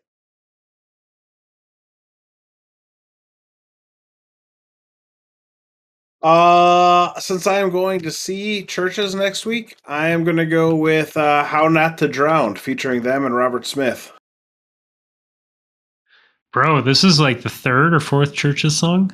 Yeah, I know. I'm super hooked, but That's I okay. I have no also problem with it. Very excited for this show. Awesome. Uh, I guess that leaves Cliff. Oh man. Trying to think. I was thinking I don't really want to put the I hate the white man song on. Because it's like eight Oh, the minutes white long. man. Yeah. Oh, I hate the white man. Oh, okay. no, yeah, the yeah. Roy Harper one. I was like, that'd be a good one. It's kind of but that's not really so good. Um, Yeah, I don't know. Um, so I was, yeah, I didn't think that, and I was thinking, you know, when you're telling that story about uh that they created that radio song just to piss off DJs. yeah. So Wheeler Walker is like this kind of country. He's sort of a joke of a country singer, but um, but uh, he has a song "Summers in Kentucky" that's like the sweet country song. It's a really beautiful song, but the chorus is like super like inappropriate. Apparently, he would send it out to radio stations, and like they would play like half of it and get in a lot of trouble because they'd be like, "Oh shit." This That's is a beautiful song, and it's like, and then when you push your pussy up against my lips, you know, it's like, what? But have I ever put that song on? I'm gonna put that one on. I mean, I'm gonna put it on once before, but that's Wheeler Walker, Summers in Kentucky. uh, let me check. Let me make sure. You can see. I mean, if it's already on there, I'll pick something else. Um, Nobody put that on. You don't need to check. You you don't think it's on there? I do not. okay, Wheeler Walker, Summers in Kentucky. It's a great like. And in fact, country song. guarantee it's not. If I'm being honest with you. Okay. Hambo knows all the songs about I know. I know he does. I don't even know why. Like, I'm sorry I doubted you. So, because just because I remember that was a that was a tough one for radio DJs to deal with. That song. Uh, do you want the remastered in 2020 version? Ooh. you have a remastered version? They also Yeah, have a sure, I guess. Spotify commentary version. Probably not the commentary. No, but I'll do the remastered version if Yeah. that's okay with you. Yeah, that works. Yeah, yeah, yeah. Okay. Wheeler Walker's a comedian who um has adopted this persona, a country singer. And but he's like an he's like you know like, Walmart doesn't carry my albums, you know. Like the album is called "Fuck You, Bitch: All Time Greatest Hits." oh yeah, yeah. oh, it's fucking great, dude. Uh, Um, Yeah, I guess they, oh, it's like a greatest hits album. What do you know? Yeah, yeah, Yeah. throw that one on there. That'll be good. Well, uh, I mean, a lot of shit's happening to Destiny, and they had a lot of patch notes and and weapon changes this week that I wrote notes for. But um, it is midnight, so I'm okay with us ending. Yeah, a bunch of shit in Destiny's getting better. Yeah, it is. It is Or worse, depending on whether someone else is using it or you. You know what? Things Yeah. change, and change is good. So we'll leave it at that, Yeah. right? It'll be fun. Yeah. Yeah. Uh, all right. Well, we're at 104 songs on day three playlist, and that puts us at seven hours and one minute. Um, I pinned the NoFX playlist on the PTP channel if anyone's interested. Chuck, Cliff, and Rob, thank you so much. I very much enjoyed this episode. I appreciate sharing welcome. This was a lot of NoFX with fun. you guys. Yeah. Who's up next? was a pleasure. It's probably me technically, Um, but Yeah, Rob's next. What's the butt for? uh, I don't know what I'm doing yet. So I Oh, okay. it'll be a bit of time before I figure it out. Okay, well, you have time to Right. figure it out. Chuck, you and I will get together about that atmosphere thing. I think we can. I think we can educate the masses on that. Doesn't have to be one of your picks, though. Okay, that's cool. Word. All right, I'm gonna end this shit. All Uh, congrats, Um, Chuck, on uh, Yeah, improving your life, Thank man. you. Yeah, Yeah, Yeah, I'm very yeah, happy for dude. you, buddy. yeah, man. yeah. I'll- I'm also very happy for me. It hasn't really sunk in yet. Um, I, I uh, I'm off tomorrow. so uh, Is your kid in school tomorrow? she's in She's- school. She'll But, be in um, school. I want to say uh, happy birthday to my uh, my lovely lady. She turns 40 on Saturday. oh so, shit! um, Oh, nice. Yeah, yeah, yeah. So uh, tomorrow I gotta spend running around and all the doing all the things for that. So yeah, Happy maybe this extra, this extra day off is uh, is a blessing in disguise. Hell yeah, dude. yeah, man. It's cool though. So uh, We'll yeah, that- we'll smoke. fun. We'll go go have her go to the fucking store for you and pick up a nice old pre roll and smoke a fat pre roll in the morning after the girl goes to uh to school and then go about your day. Shit, man. I gotta take That's- piss test for a new job, man. Can't be doing You know, that. you know, Uh, do- do you have to? You have to piss test when it's legal, like when it's recreational legal. yeah, because companies can still A lot of employers They- still uh, scream Ah, for it. they can say bastards. we are a marijuana-free workplace. Yeah. yeah, marijuana free. This okay. Mm, Um. it's all good though. But yeah, GG's that was fun. Yeah. Yeah. Yeah. Oh yeah. A Also, great um, time. Also everybody, please play Apex with me. Thank you. There's a whole channel for it, people. hmm You know where to go. you know we do. Hell yeah.